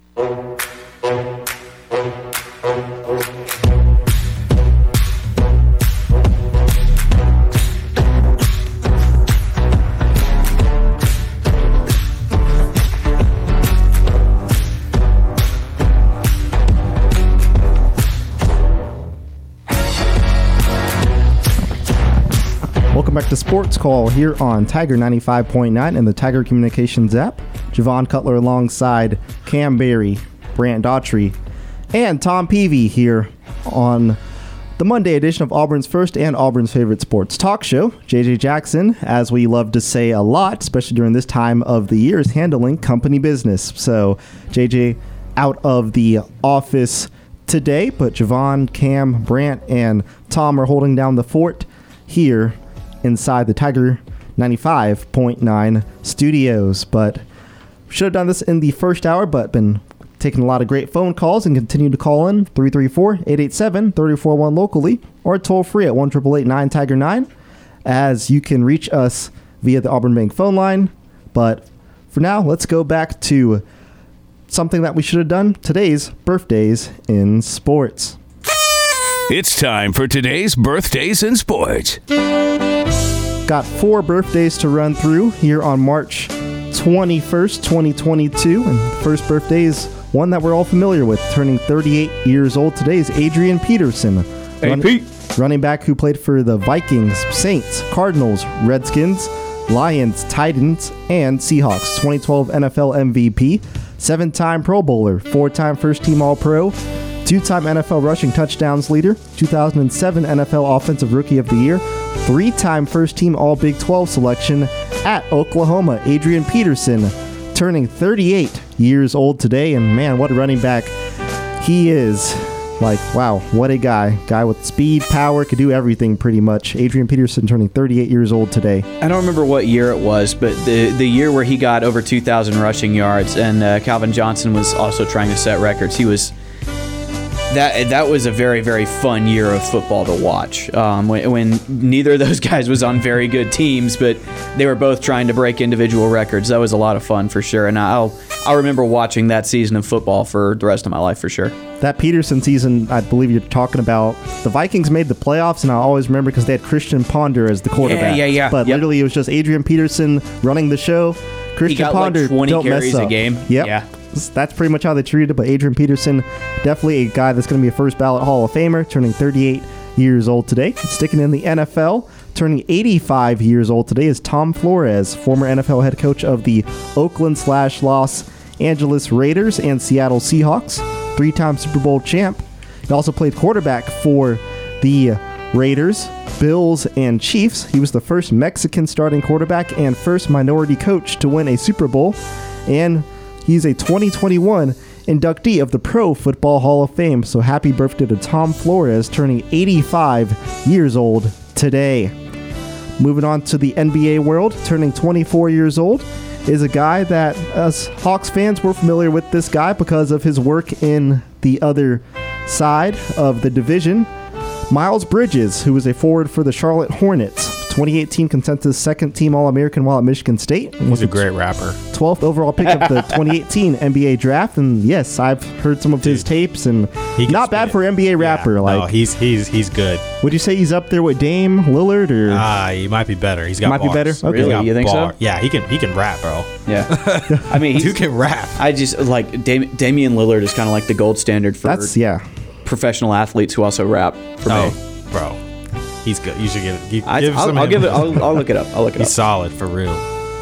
He could just do everything. I mean, he's got amazing hops. He's Oh. a really good shooter. Like he's an underrated Yeah, player. I mean, he is. I don't He's like good. to rave about the Hornets for obvious reasons, but he's JJ a guy that if he did, That's a. JJ wouldn't mind at all. But Bridges is a really good player. He is. Probably going to be the most improved player this year. You'd Yeah, imagine sure. in the NBA. But celebrating a birthday, turning 24 years old today, and last but not least, turning 42 years old today in the soccer world is Ronaldinho, who is a former Brazilian soccer player, two-time FIFA World Cup Player of the Year, and 2005 recipient of the Ballon d'Or. So Ronaldinho turning 42 years old today. So just to run down the list one more time: Adrian Peterson, Tom Flores, Miles Bridges, and Ronaldinho turning or having birthdays today. And as we love to say, if it's your birthday, happy birthday to you. As always, Ronaldinho. I haven't heard that name in a long time. it's been a while, Like, yeah. Like when because I, I pay kind of close attention to world soccer now but uh, back when i was a kid and i didn't uh, his name was still in the periphery i think he had like a he had like a soccer game like before fifa was a thing i think ronaldinho soccer was a thing Uh, it, that was very very old back in the day. So that's that's a name I have not heard in a long time. It's been a while. It definitely has been a while. But that was today's birthdays in sports. The best soccer players in the world are all from Brazil. Shout out to Pele. I'll say. Let's go back to the Auburn Bank phone line right now. And Zeus, work your magic. Who has called in today? Ward Damn Steve. Let's make that a little louder. Ward Damn Steve. Perfect. As we have retired Wardam Steve on the phone line right now. How are you doing today, Steve? Well, uh, that's all relative. Uh, I'm still kind of numb, uh, but uh, I've uh, come down a notch uh, from last night's. Uh, just, uh, you know, I was unprepared for to say the least. Okay. Now, uh, in the words of uh, the uh, author Charles Dickens in *The Tale of Two Cities*, uh, this for me this season was a um, best of times and worst of times. Ooh, I, don't- I don't know if I'd I don't know if I'd say the worst. I, I remember the Tony Barbee era. Well, no, I'm talking about our season this year. The best of times for me was our winning the SEC uh, championship uh, regular season. But the worst for me was our SEC tournament uh, performance. And you know, guys, uh, if we had lost, that'd been uh, heartbreaking enough. However, the the, the manner that we lost was just for me uh, unbearable, and to Yeah. me was just uh, uh, unexplainable Yeah, I mean, when we were down 33 32 at the half, and I saw our team fighting back, I was confident that we were going to win this game, guys. I was So- too. I felt pretty good from about your it. perspective, From your perspective, guys, uh, where was the flaw? Where are the flaws in my thinking that we were going to come back and win the game uh, in the second half? I mean, it felt like it, Steve. I'd say one possession that stood out to me was early in the second half when Auburn was down by one. Yeah. And they had, I want to say, like three opportunities at the basket to make a layup, but it was between, I believe, Jabari and Walker. And yep. they couldn't make a layup. And it's like, okay, that was a golden opportunity, you know, to take the lead. And I tru- truly believe if Auburn had taken the lead, they would have put their foot on the gas pedal and they would have ra- ran away with the game. But by missing those layups, it allowed Miami to still re- obviously retain the lead. But then Miami was also able to put their foot on the gas pedal and able to take over the game with their guards. So I that's one possession that still stays in my mind from last night. Like, man, Auburn really missed a couple of easy layups in that specific um, possession. Obviously, they missed a bunch of easy shots, but that possession really kind of haunts me. I'd say. Yeah, for me, it was um, in in the first half. Jabari Smith had his worst half of basketball, and Walker Kessler played four minutes. Yep. Uh, and you were only down by one. I said, okay, Jabari's going to come out and he's going to play better. He's going to go back to the norm, and Kessler's going to contribute. And then you come out in the second half, and neither of those things happen. And in the first four minutes of the second half, Miami just did not stop. yeah. It, it didn't I let mean, up. it It was it was down. It was incredible basketball that they played, and Auburn just could not answer. So yeah, Steve, I'm with you. I thought I thought Auburn was going to come back and and uh, kind of pull away towards the end after a bad first half, but Miami Miami played pretty well, and you know hats Yeah. off to them. Yeah, definitely. Two things that stand out to me for you sure. know, guys, Yeah. it was still winnable. At one point, I think when K.D. Johnson uh, shot some free throws, we were down by only four points. Yeah. Yeah. Yeah. It, it was winnable Oh, until yeah. probably the last it was five or six I mean, minutes. The two biggest Now, things that really I, stand like out to, know, me, 'cause I read all the comments. I tortured myself listening to the post game show, and what I I don't get, guys, you help me understand it. How could we have been this unprepared? Uh, and the, our guys last night couldn't buy a layup, couldn't buy Yeah. a putback. Yeah, two things that really stand out to me, Steve, is going 11 Okay, for 24 from. Oh, you can barely hear me. That's sounds okay. like you're in a cave. There we go. You can hear me now. No, it still sounds like you're in a cave. What? that's kind of weird. Maybe it's my mic. Okay, now I can hear you. Okay, okay, we're good, we're good. So two things that stand out to me is us going 11 for 24 on layups, and then um, also the transition points. We we only I think they outscored us 22 to one in transition, something like that. They couldn't. I mean, they just kept kept us running, and essentially, you know, Walker. I mean, he just got taken out of the game. You know, playing playing in the small lineup that they had, they stretched the floor out on us, um, putting putting Walker in the perimeter, and then they just started doing cuts, and it just made layups extremely easy for them, and and they just kept using it, and it is it essentially made Walker just completely ineffective. Well, what I don't get, guys, and I love this team, and I- and I'll continue. I I love them, you know, no matter what. uh, how how the, the game turned out, but I'm sure they surely, you know, we have a guy. uh, I think he's called the assistant, um, uh, uh, assistant uh, coach, assistant. Well, anyway, his name was Burgermeister. He played for Miami and was assistant coach for uh, a Miami coach. You know that, right? Yes, I've read about it. Well, how could that not have uh, given us any advantage? And then surely the, the coach and staff must have seen what USC, who doesn't have near the talent that we've got, and how they kept the game close enough to even uh, actually have won the game. And uh, how do you how do you reconcile the level of talent of players on USC's team that were able to do what they did against Miami? And gosh, guys, we couldn't we couldn't keep up with them, and uh, we, we we out actually I saw the stats. We out uh, rebounded them. Believe it or not, you know that. Yeah, I did know that. Here's here's how I reconcile with it, Steve. Uh, Auburn's two All Americans had off days at the worst possible time. Uh, Walker Kessler and Jabari Smith played their worst games in an Yeah. Auburn uniform at the Easily. same time, and Auburn just couldn't keep up with with those two not being able to score. And the average age of Miami's starting five was 23 years and seven months.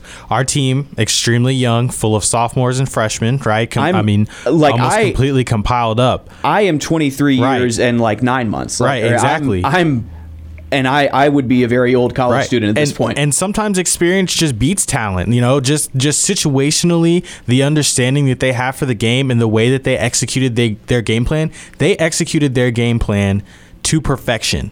Like even their coach said it. They were like, I, you know, he was like, I mean, we came out there and they the way that they wanted to play their game, they did, and it worked. I mean, it, I hear that. I, I hear all that. But tell me again, I can't reconcile USC. How did they play that game so darn close? It should have probably even beaten Miami with nowhere near. They don't have a, a number 10. They don't have a Walker Kessler. Uh, well, they crap! In this game, Gafford. Walker Kessler and Jabari Smith offensively were liabilities. They couldn't get a shot to fall. and USC's Well, that's what not I mean. Why? Why were they liabilities? They haven't been. No, I mean, we haven't been Because it's basketball, no and sometimes you Anything just get I know that, Yeah. I know that, Yeah. guys. But no one, no one, the entire season, when we even lost the games we lost, beat us by the the, the margin that we got beat last Yeah, night. because you, because your two best players still played well. It I was your other guys that fell off. But and- in this game, Yeah.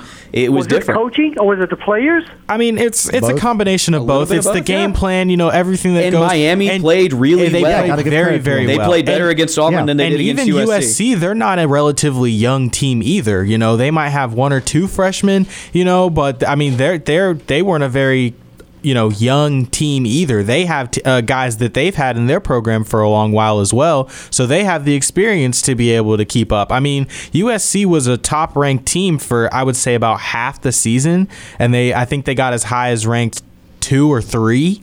So you know they were consistently competing. They've always they've always been around there and hanging around. So they were they were a good team. Okay, you know the teams that Miami lost to in the regular season. Oh, they yeah. were not. They, they, they were not uh, basketball uh, blue bloods. No, th- but you, you know sometimes it's about getting hot and, and getting hot at the right time and clicking and finding finding that rhythm. And and it seems as though Miami has done that. Well, I again, I couldn't imagine our, our, our team not being uh, prepared. And good gosh, Hey, I know, couldn't either. Easy layups. There were what three or four times in which we had three or four players couldn't Yep. put the ball back in the damn basket. Eleven for twenty four on layups. How do you explain that? I mean, it can't be skill. You're cold, Uh, yeah. Steve. Steve mean, every, when you're every cold, you're question cold. you're asked, It's just every question you have asked can be explained by the fact that Jabari Smith and Walker Kessler could not get it to fall.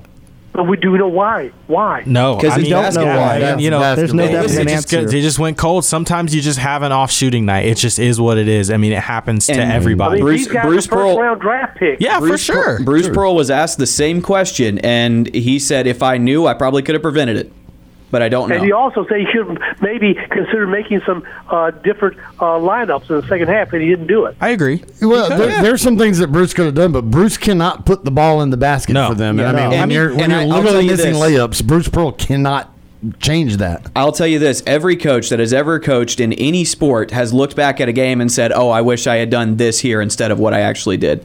That that happens in sports. That's a part of coaching. Hindsight is twenty twenty. When you're in the moment, you're you're hoping that your All American players will start scoring for you, but it just didn't happen. Yes, these guys are first round draft picks, but you look at the NBA. There are nights Yeah. where LeBron James goes Oh, five for thirty. I mean, they're ge- yeah. and he's the best player in the world right now. Uh, so it just happens, Steve. It's basketball. Well, apparently it does. I mean, it happened. If it had been a close game and we lost close, but to be demolished like that, guys, and Kessler, he only had two fouls going into the second half, but we never heard hide nor hair of him after that. Why? Because he, he just Miami- didn't Miami fit that pulled him game. out. Yeah, I mean, he got out taken and- out of that yeah. game. He became a liability in that game at that point in time. No matter how great of a rim protector and shot blocker he was, he was just too slow to keep up with the small ball that Miami was playing. That's why Jaylin Williams was getting the significant minutes that he was uh, that he was getting because he fit the the style of play that the game was going very well.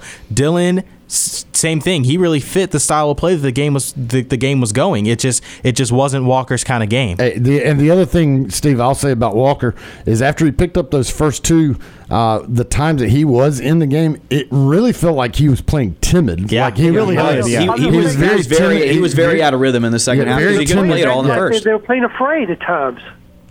Yeah, Yeah, and I mean, Auburn that's wasn't just- playing afraid. I, I think Walker Kessler was scared of picking up that third foul Third- for yeah. most of the game, And- but I, I wouldn't say they were scared. Miami was very aggressive. Auburn was not ready for that, and it j- And it, there were it a lot spiraled. of damn of, of times that I said, "Come on, guys!" You know the refs were, were swallowing their whistles because Yeah. you talk about aggressiveness. There were hardly any fouls that were called against uh, Miami, were there?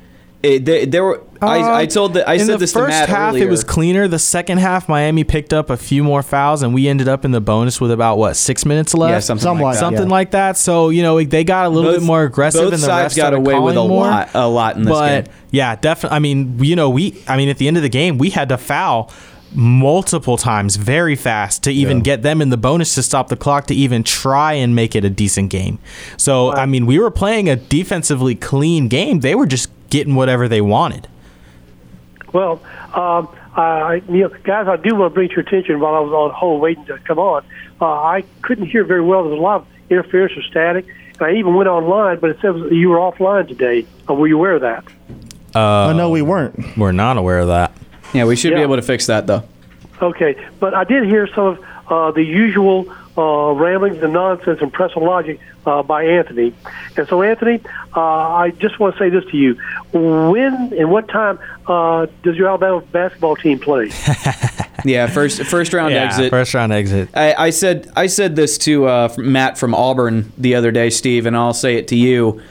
He's an Alabama fan. I really don't care what his opinion about Auburn is. He's he's he's free to share it on this show because that's what this show is. But I personally, as an Auburn fan, I, I couldn't care less what he thinks of Bruce Pearl or Auburn or basketball or the sport of football or i anything. Bama. Real dominoes, like any of it. I, ju- I just don't don't Well, really care what the he has to say. Convoluted logic that Anthony uses that I want to take him off. Oh, by the way, uh, you were talking about number one seeds, and yeah, we were ranked number one.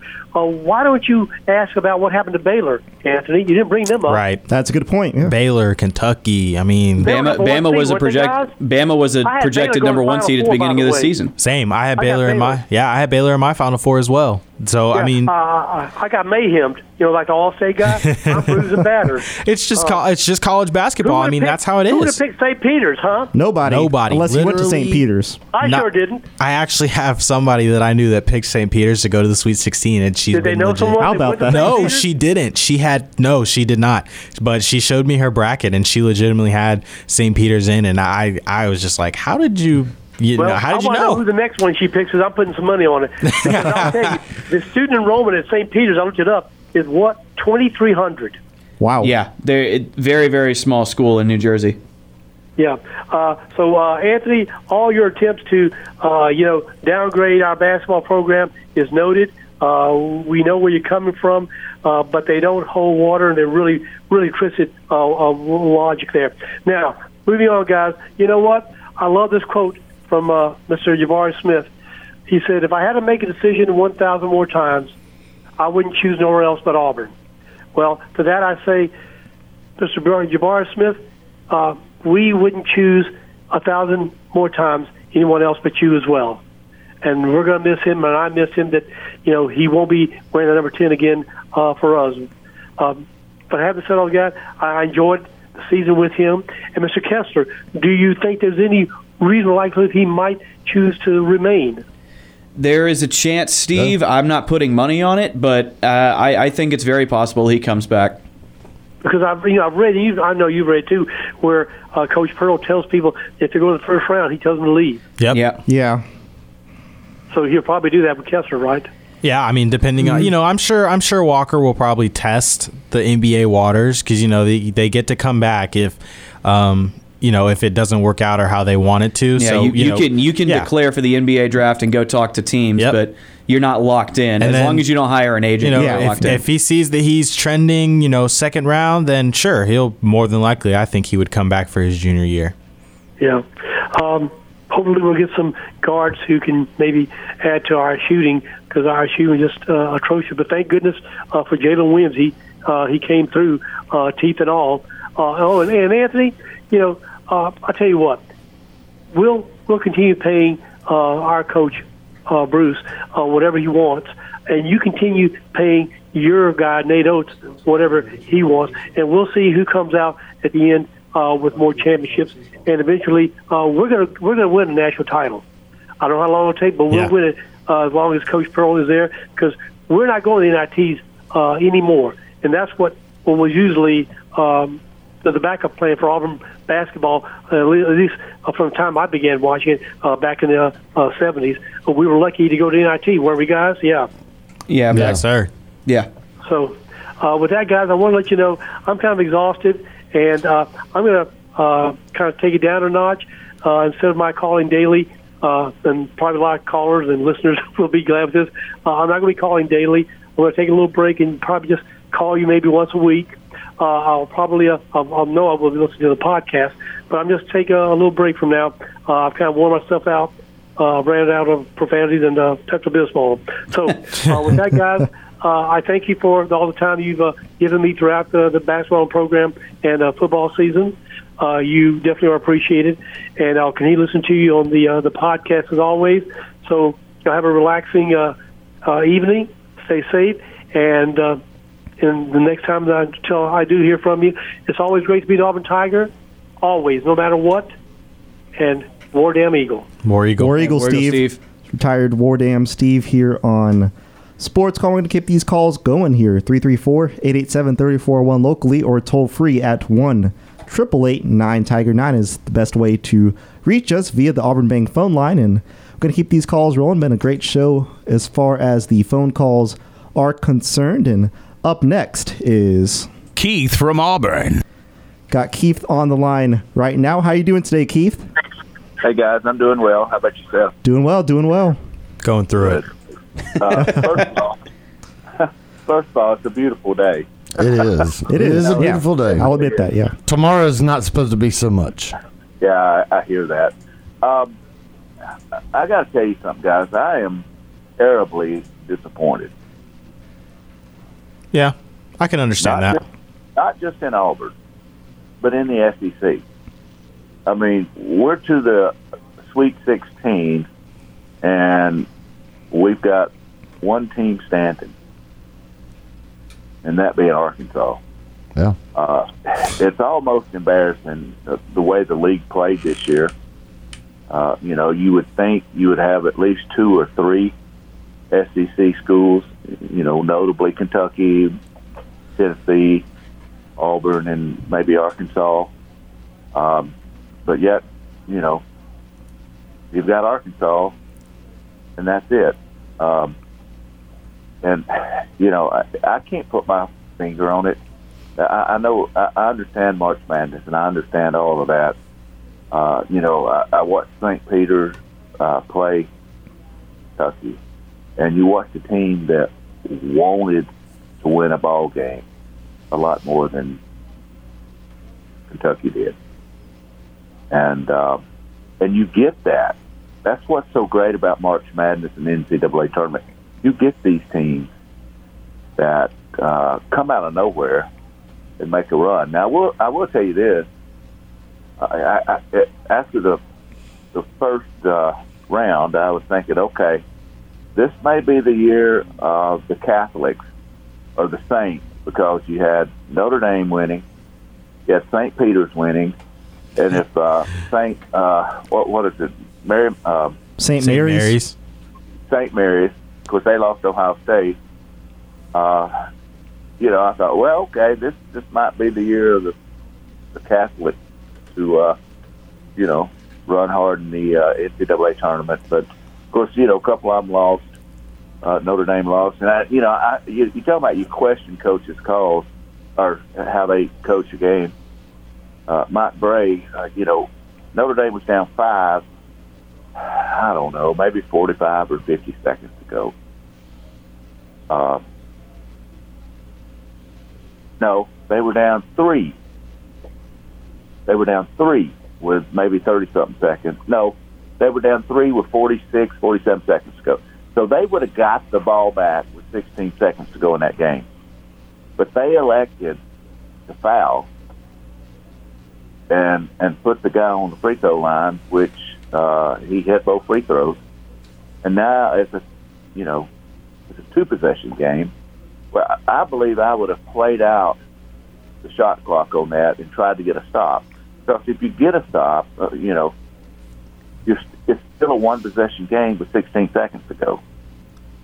And uh, but you know that's all hindsight. But um, I tell you, the, the team that I'm most disappointed in is Tennessee. How do you let Thug University beat you? I, I I just don't get that. I, I, I'm not a Michigan fan. I'm not a Jalen, whatever his name is. I- Juwan he's- Howard. Juwan Howard. Howard. Juwan Howard. Thank you.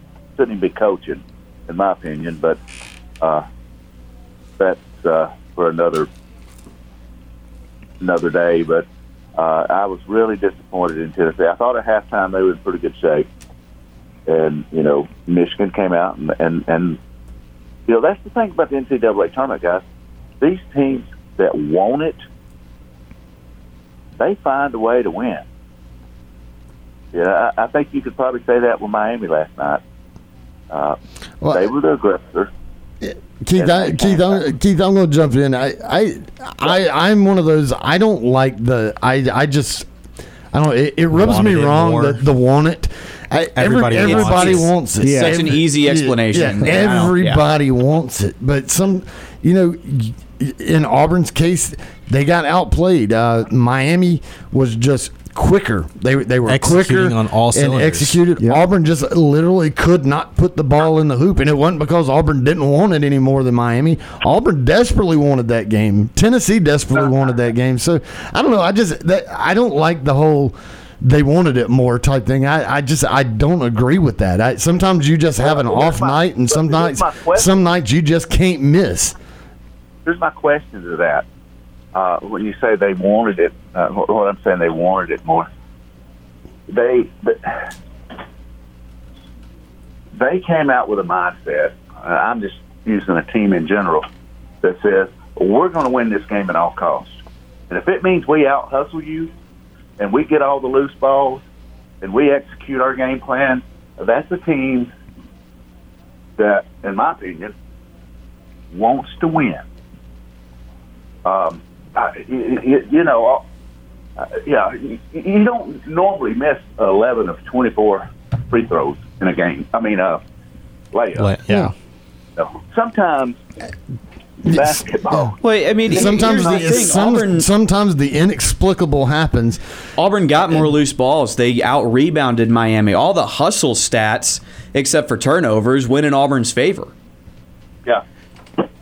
Well, it's just, uh, I don't know. I, I, I'm just disappointed all Sure. together with SEC. Um, And you and, know, and, and the other and, and the other thing I'm going to say is I, one thing that Bruce Pearl said that I don't agree with is he said you know they asked about or he mentioned the disappointment in the SEC. and He's like, well, we beat we beat each other up all season long.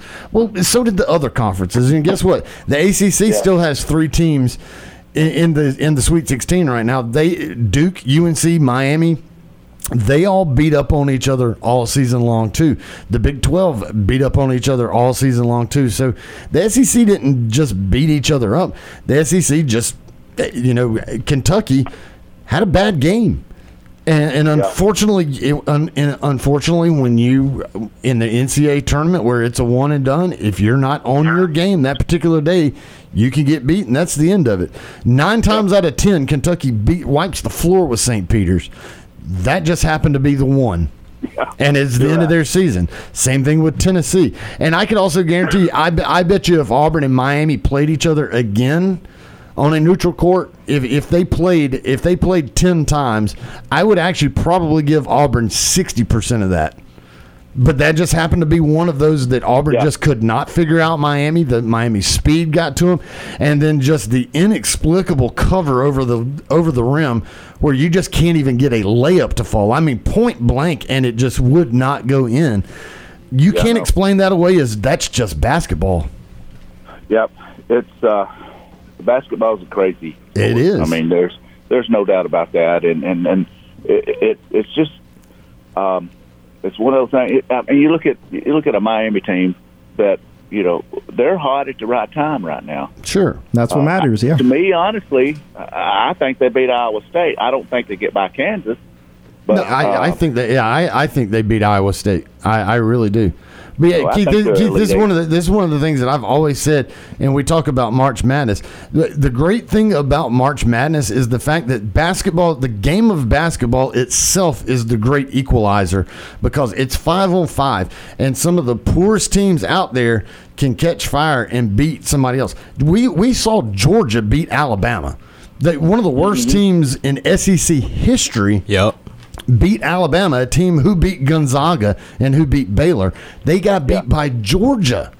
So i- basketball in itself is just the game is the great equalizer because it's not like football where you very rarely see major upsets in college football because if you're just bigger, faster, then you're going to most likely win that. In basketball, it's a lot more equal just because of the game. The nature of the game itself makes it a lot more equal.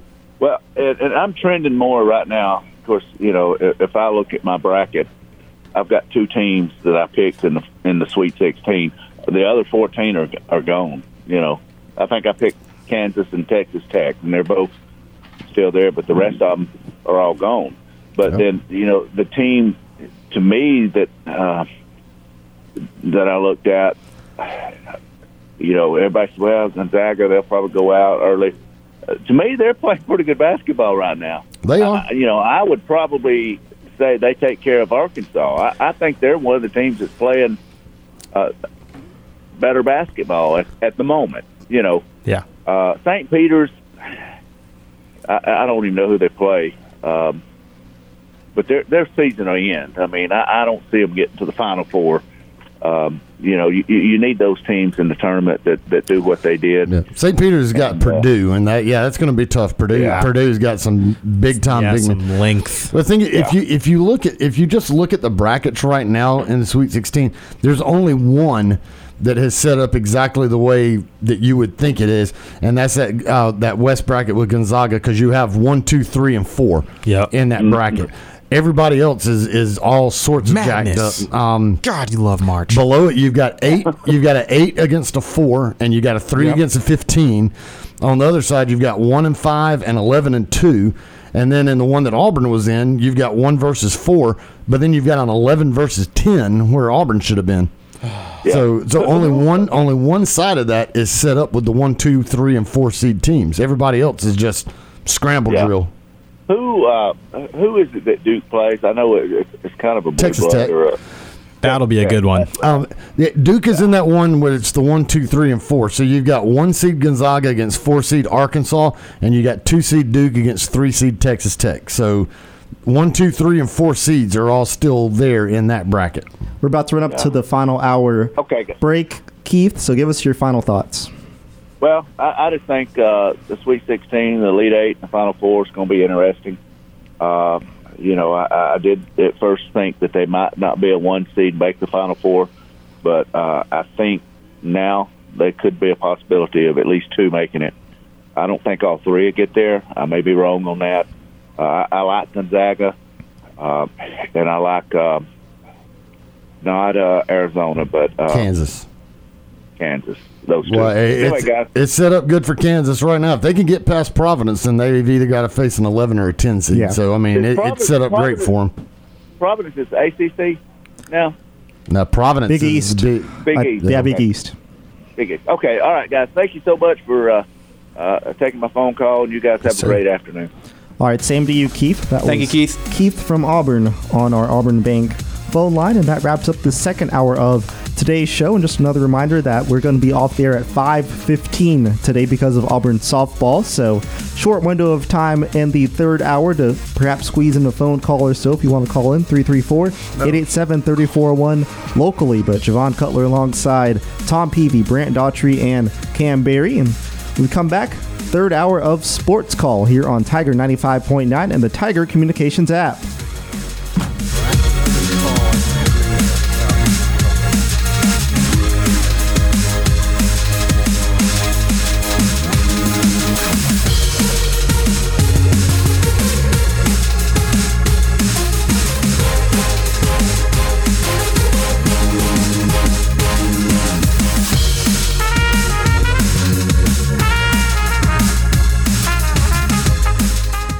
Two hours of sports call are finished. Don't touch that radio dial. We've got one more hour to go.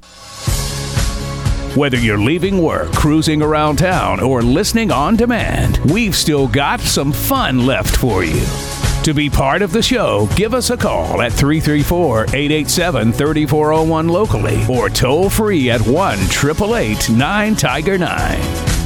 Auburn's first and Auburn's favorite sports talk show has been on the air since 1995 and is ready for 60 more minutes of fun. Now, let's get this hour of sports call started.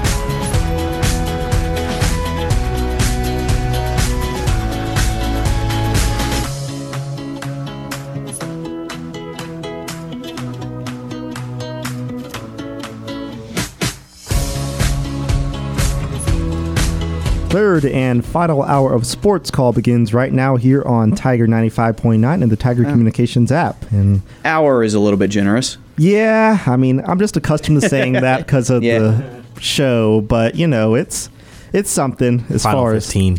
as yeah. Technically, final 20. There's actually 20 minutes, so I lied a little bit.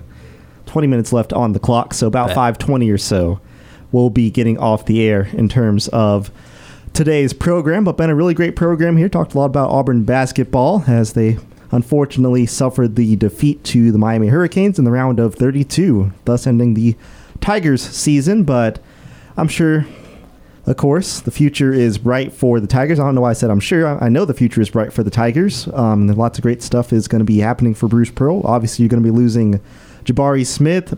Question mark on Walker Kessler, but you get a lot of valuable guys coming back, and also transfer portal could reach into the transfer portal and get some valuable guys, valuable veterans, I should say that way, but also recruits as well. We mentioned Chance Westry and Tre Donaldson, two highly recruited guys that are coming to the Plains next season. But hey, I'd say the sky is still the limit for this Auburn basketball team, and like we mentioned the past hour. The SEC obviously is not doing great in the tournament. You only have one team left in Arkansas. Like nobody saw Kentucky losing to St. Peter's. So it just shows you that this tournament, anything could happen. Nothing is guaranteed.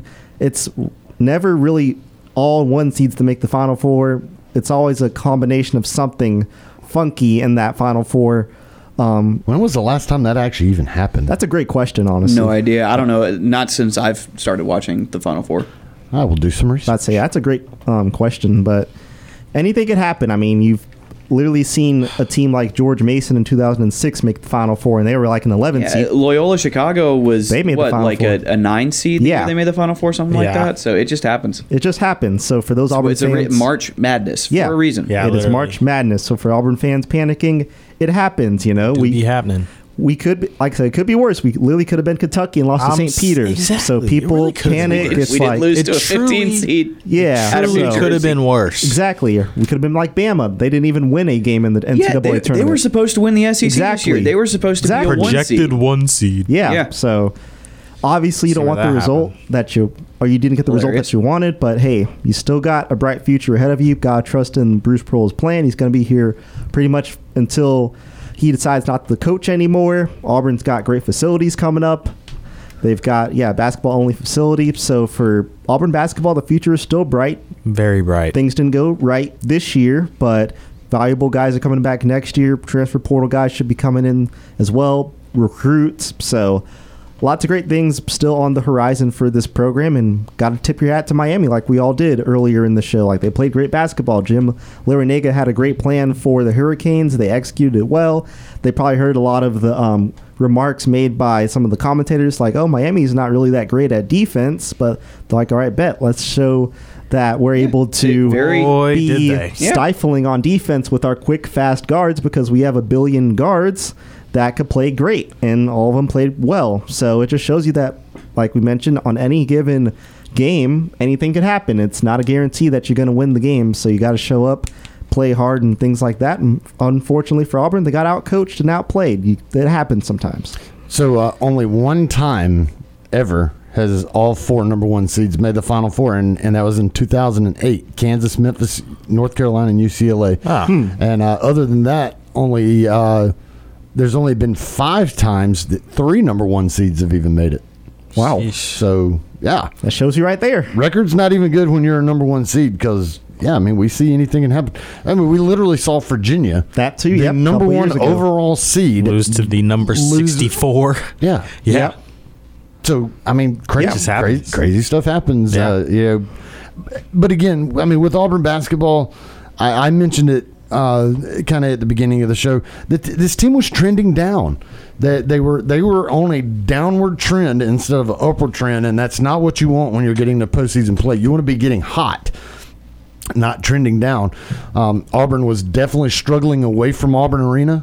Uh, we saw that time and time again. Uh, I even mentioned even some of the struggles inside Auburn Arena that Auburn was able to overcome, mainly because you know home court advantage and things like that. But uh, you know, it was an Auburn team that found themselves down by double digits quite a bit, digging themselves out of double digit holes. And I mean, you can go all the way back. Uh, and, and find even before SEC play, Auburn would find themselves having to dig out of holes and those were trends that that I mentioned that were troubling. That you know, eventually they're going to find themselves in a hole that they can't dig themselves out of, and and finally you you saw some of that kind of come around. Um, and and in this one, this was the same thing. They got themselves into a hole. Uh, they you never even really felt like they were digging themselves out of the hole. Yeah, in the first half, they made that little bit of a run, and and you're like, okay, here we go. But then uh, you know, you cut it to one at halftime, but then second half, you kind of thought Auburn might get on a run, and then Miami just kind of put the pedal Foot, to foot on the gas. foot Oh, on the gas, and and it was just like, oh boy, this one's getting away from you, and Auburn just never had that answer. But again, it was kind of that trend that that I had begun seeing. Uh, not just me, but a lot of people were seeing that trend. Uh, it's unfortunate, but I mean, you know, you rebuild, you regroup, and get ready for next year. And yeah, the future is definitely bright. So uh, there's a lot of success, a lot of things to be proud of with this team this year, and uh, a lot bigger and better things on the horizon. Lots of great things happening in store for Bruce Pearl and the Auburn Tigers in the years to come. But a lot of sports happened over the weekend, and let's recap it with our best and worst of the weekend. Now, time for the best and worst No! No! No! of the weekend. Best and worst of the weekend. I'm sure there's a lot to choose from from you guys. So let me start with mm, eeny, meeny, miny, mo. Let's mix it up a little bit. Let's go. I'll go to you, Brant. What's your best of the weekend? So my best of the weekend. Well, I I'll start with worst because I mean everyone knows what it's going to be. Uh, I feel like uh, Auburn's performance against Miami. I mean, I just it just couldn't shoot. It just I, I don't even want to say that they played uninspiring basketball because I feel like the offense ran pretty well. It never got truly stagnant where you were just hucking up bad shots, you know. And I feel like when Auburn's offense has been at its worst, that's been what's happening is you're just getting a lot of standing around, a lot of dribbling, and then Wendell Green pops one from 30 feet that eventually that inevitably misses. Um, it it wasn't that. You know, it's like what I said against Texas A&M. You were taking good shots, they just weren't falling for the most part. Um, and it decided to rear its head again in this one. Um, but mo- moving on to the best of the weekend, um, I, I, I told this story earlier, or I said this earlier, and I want to tell the story now. I went to the SEC Gymnastics Championship um, uh, up in Birmingham over the weekend, and Auburn. Auburn did not win. Auburn ended up in third. It was the top four seeds in the uh, the late rotations. You had um, Auburn, Florida, Alabama, and LSU, the top four teams. Uh, Florida won the regular season championship. Uh, Florida is incredible. If you ever get a chance to watch that team, uh, take it because they're really, really good. But um, Auburn started out on the balance beam, and the first girl, I can't remember who it was, but she fell off. And for those who don't know, you are allowed to drop your lowest score. So obviously, a girl, first girl fell off. You can't drop any more scores because you're probably going to drop hers. Um, Auburn makes it all the way through that rotation without falling off. Suni Lee was up last, and Suni fell off. Uh, it's the first time she's ever fallen off the balance beam uh, in an Auburn singlet. So it just, it just, it really, really bad opening, and Suni was very upset with herself. She she got off, she finished her routine, got off the beam, got her score, and just went back to the locker room. She was very upset. Um, Auburn was on the floor next. Suni had the greatest gut check moment I've ever seen. She went second to last and ended up getting a 995 on the floor, which is other than a 10, I think you can get a 9975 as well. But uh, other than a 10, that's this kind of the second best score you can get. So Suni, after having a really bad showing on one event, comes out and crushes the next event. She did really good. Uh, Derrian Gobourne ended up going last. If you've never seen her floor, floor routine, she's awesome. It's she is the best that Auburn has at the floor, um, and she. Every Auburn fan there thought that she made a ten. She also got a nine nine five. Um, so it, Auburn came back and did really well on the floor, and then Suni ended up getting a ten on the uneven bars. It is the first ten ever in uh, SEC gymnastics championship history. So none has never been done before. Suni went out there, did it, crushed it, um, and just so Auburn ended up not winning because of their poor performance on the bars or on the balance beam. But uh, you had just incredible heat check moments from some of the best in the world, uh, and just gymnastics, man. Gymnastics are fun to watch. If you ever get a chance to go to a gymnastics meet, they're not super expensive. Go check them out. I'd say so, yeah. Gymnastics, Auburn Gymnastics. Obviously, everybody knows Suni Lee and the rest of the team. But yeah, they're definitely a fun group of young ladies to watch. Let's go with Cam. What's your best and worst of the weekend? Well, well, I'll, I'll start with worst as well. Um, we're, we'll we'll start. We'll go with worst week, honestly, because it's just this past entire week with the Atlanta Falcons has just been a train wreck. Oh yeah, I from totally top to bottom, that. from top to bottom. Um, you know, starting off with you know trying to trade for Deshaun Watson and figuring that entire thing out, and while at the same time disrespecting Matt and everything that he's done for our franchise and completely bringing us stability when we were going through the whole Mike Vick uh, fiasco with that in itself. With um, Um, what's the, what's the coach's name? I can't remember. Bobby his name. Petrino? Bobby Yeah, Petrino. yeah, Bobby Yeah, Petrino. Bobby Petrino So- and Michael Vick going yeah. on at like the same exact time, and Yeah. in comes Yeah. an 18 year old, 19, however old, yeah, however old he uh, was, bringing Matt in Ryan. complete stability to our franchise and being an absolute definition of a pro the entire way throughout, giving giving the Falcons more time to even figure out a way to get Deshaun, and then. Us getting, you know, we, we got, that yeah, back. fumbling that, Yeah. you know, get get the rug pulled out from under under us because we took too long to get the deal done, and I, I don't think we're gonna match Cleveland's offer. you know, That's no, you can't. You can't match Yeah. 230 million guaranteed for sure. But it, we probably could have, you know, moved a little quicker so that that doesn't happen. Yeah. Um, and you know that whole thing, Matt. You know now he's a, he's a Col- he's a member of the Indianapolis Colts now. Uh, happy, Which is good for extremely, extremely happy for him. He deserves that more than probably, like I said, any player in the More, NFL. more than Baker Mayfield. More, sure. yes, more than any player in the NFL. And I'm I a- think I'm a Baker Mayfield fan. I think Matt should def uh, he should definitely um, be able to compete for a championship there. They have all the tools. They were a quarterback away, and he's the guy. Um, worse, just the way that the Falcons look now, th- go going through that absolute train wreck. Um, we'll see if we can recover. You know, whatever. Marcus Mariota Marcus Mariota season. season. Woo! Let's go. Anyway, um, best Kenley Jansen for the Braves. Great pickup. Yeah, Great pickup. amazing pickup for the Braves. Just I mean, that signing, I didn't even see that coming when I saw it. I was like, no, what? You know, okay, you know, uh, I mean, sad because I've lost two two franchise greats. Honestly, that's another worst. I've lost two franchise gr- greats within a week um, with Freddie Freeman and now Matt Ryan. So it's definitely been a tough, you know, being an Atlanta sports kid.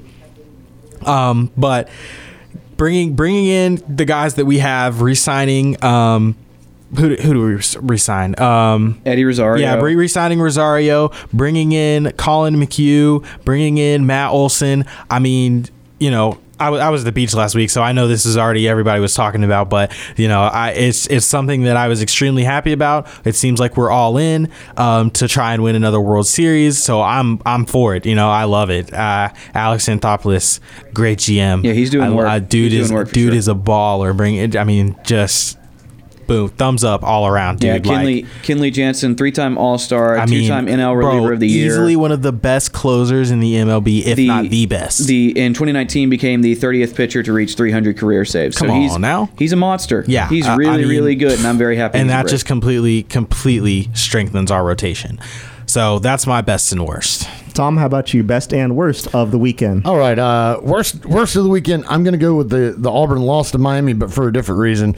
Uh, it's a worst for me because I was I, I'm now going to miss Charles Barkley hyping up Auburn Oh, basketball. I know, Oh, right? yeah. Uh, And- he and really I- rides and- for Auburn. and I was so disappointed because we didn't get to see Charles take his shirt off. That's, that's right. Yeah, and gritty. I want to see Charles Barkley gritty. Would have made my year. Yeah. Uh, so yeah, disappointing that we didn't get to see Charles Barkley in all of his glory.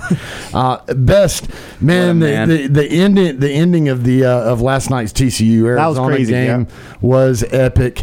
Um, Instant classic. instant classic. Um, it goes Yeah. to overtime. That game was You know, awesome. Arizona ends up winning, but the, the end of regulation, TCU's trying to get a shot off. Um, the guy gets to half court. I don't know if he got bumped and foul and went down, or if he kind of flopped and tried to over exaggerate it, or he Yeah, there was there was some It was- showmanship, but he did get hit. yeah, um, but the ball goes loose. Arizona takes it and dunks it at the buzzer to Ah, I did, supposedly yeah. win the game. But then when they look at it, it's hands still in his hands. yeah, it was still in his so hands. it's Still in his hands when the light goes off as he's in mid dunk, and so That you, would've been a walk-off. I mean, Would've been almost a walk off dunk, but I mean, literally not even a second. I mean, milliseconds. Yeah. The, is the determination between that, but they ultimately ended up winning. But yeah, I mean, just an epic, epic finish. The type of finish that you expect to see in March Madness, and I mean that that was great. That was, that was fun to see. Yeah, that was a crazy ending for sure. That was definitely a crazy ending. Um, I'll probably start with best because it is about the NCAA tournament. I'd say that best of the weekend would be the fact that you know you have the underdogs. Underdogs taking over St. Peter's. I mean, St. Peter's is a nice feel good Everyone story. loves Cinderella. I love the Cinderella. Go the Peacocks. Third ever Amen. 15 seed to be on the NCAA tournament. So I think for Auburn, they're able to. I mean, not Auburn. I was thinking about Peacocks and Auburn, but I mean they're affiliated, kind of. But um, yeah, St. Peter's um, Peacocks. It's great to have a feel-good story like that. You can have guys like Doug Edert, who becomes, you could say, a somewhat folk hero, Yeah. per se. Um, so I think for Auburn, or not, oh, I don't know why I keep saying Auburn. Think about Peacocks, Auburn basketball. Let me get that on my mind. St. Peter's Peacocks. There you go. But um, yeah, it's always great to see a 15 seed make it that far. We don't know how far they're going to go, but hey, they know that they they're playing with house money right now. Nobody expected them to be there. Oh yeah. Their coach is like, "Hey, we're guys from New Jersey and New York. We're tough. Like we we're not afraid of nobody." So you love that attitude right there from their head coach, and just everything about St. Peter's gives you that feel good type of story that hey i'm rooting for these guys like you've had these stories in the past mentioned george mason you've had loyola chicago florida gulf coast a lot of these smaller schools that don't get the national attention it's like finally great to see them on the national stage and get that attention and for these guys to get that recognition so i'd say that's definitely a best of the weekend for me and to kind of piggyback off of Cam, um, what he talked about for his worst, I probably would say the um, Atlanta sports fiasco as far as the uh, Falcons news because It's been rough. it's been rough. And like I thought about it hard, and it's like, man, Matt Ryan's literally been the quarterback for the Falcons since I was in fifth grade. Yeah, I was I was 10 years old in So it's 2008. like, yeah. So it's like, wow, he has been there a long time, and I didn't even realize it because it just flies by. Um, and of course, the best quarterback in franchise history can't even dispute that. Has all the records for passing yards, touchdowns, all that um, statistic stuff. But yeah, for Matt Ryan, it's the end of the out of an era. Um, we wish him the best. I'd say up in Indianapolis, he's with a win now roster with a great running back, great defense, solid offense. Of course, that division's not too hard. Usually, you just have to deal with the Titans as your rival in the division. But man, that AFC is going to be absolutely loaded come football season. While the NFC looks pretty bare, I'd say, pretty bare in the NFC. But yeah, that's definitely my worst of the weekend is uh, Matt Ryan being traded to the Colts, signaling the end of an era for Falcons fans with Matt Ryan, and we'll see where the what the future holds for the Falcons and the rest of the city of Atlanta. But yeah, that's definitely my worst of the weekend. So definitely makes me sad thinking about it now. It's like, wow, that that was my quarterback. We could have won a Super Bowl with him. If only the Should game have. Should should have have. won. Yeah, you know, certain somebody didn't call plays to pass the ball. You know, but we'll, we won't we won't mention them. We won't mention them. Uh, it's- yeah, Yeah. should should have should have should have made more than that one too. And it's, Yeah. it's it's a real shame how good Atlanta could have been. Yeah. with a guy like Matt Ryan, but as you know, Trae Young's going to get traded this offseason. That's where I am. Let's not do that. You- You're going to lose Freddie Freeman, Matt Ryan, and Trae Young before he even Oh. gets started. oh, that's not. Oh, my heart can't take that. Yeah, that would suck. That would suck. Ooh. But yeah, I mean that's that was. What else? Oh, dude, what if uh, what if Josef Martinez goes to Europe? Oh. What do we do then? I mean, it's probably going to happen soon because that happens in the MLS a lot. Yeah, Usually it- yeah. players get sold, but yeah, but I don't want to think about that right now. Eh, build the statue. How is Atlanta United doing right now? I think they're, They're doing all right. well. I They're know they right. um, had a draw against Montreal. They were actually down Yeah, that think, was- three to one. That so- that was a really ugly game. Atlanta scored in the sixth minute of that one. Yeah. and uh, then Montreal scored three goals in the uh, at, to end the first half, and it was three to one. And then Atlanta made a substitution in like the 80th minute, scored a goal at like the 85th, and then got a uh, a free kick Okay. uh, goal in stoppage time to come back and draw in that one. So, you know, there are some draws that feel like wins and some that feel like losses. This one felt like a win, uh, and that's soccer for you. Yeah, I think Matt from Auburn would de- be disappointed in me that I didn't know how they were doing. I, I guess I need to I, pay thi- a I little think bit more they're attention. one, to one, and one. yeah, I think they are. Yeah. They won their first match three to nothing. They lost their second match three to one. Yep. And uh, last match three to three. Gotcha. I need to pay more attention. It's still early though. I mean, there's a billion games in the MLS, and they have those stoppages and things Yeah. like that, and players get called up for international duty all the time. So you're not too far behind, I'd say, for Atlanta United. Yeah. Plenty of time, plenty of time for sure. Didn't expect Atlanta United to be brought up in the show, but hey, you never know where this we, show goes. Sometimes we love the five stripes. That's why we love the five stripes. They are a fun time, fun Uh, time. Apparently, Matt from Auburn is listening to the show. Oh, he how just about sent me a message and said two one and one. So Oh, two, oh, one, two and one and one. Okay. I missed a game. Oh, yeah, about time. don't remember them playing, huh? Don't remember the second win, but I have to think about that perhaps later. But that concludes the show here on a Monday. Sports Call Auburn. Thank you for listening and tuning in. We'll be right back with things tomorrow, I should say. That was an interesting ending right there as I improved a little bit. It's just like, hey, man, it is uh, it is only 520. It doesn't feel like the show should be it off. yet. doesn't feel like it. Still throwing me off a little bit. We'll be right back tomorrow. So not in a couple of minutes, but tomorrow. Stay, tuned for some Auburn softball. There we go. Yep. Stay tuned for some Auburn softball. That should be on the Who's- airwaves. Who's got that game today? That is a great question. All right. Cam Berry is the board op and studio host. There you go. So we have Cam Berry in studio for that one. The game will be on in about 20 minutes or so, 5:45 pre-game. But on behalf of Cam Berry, Brant Daughtry, and Tom Peavy, I'm Javon Cutler. We will talk with you tomorrow.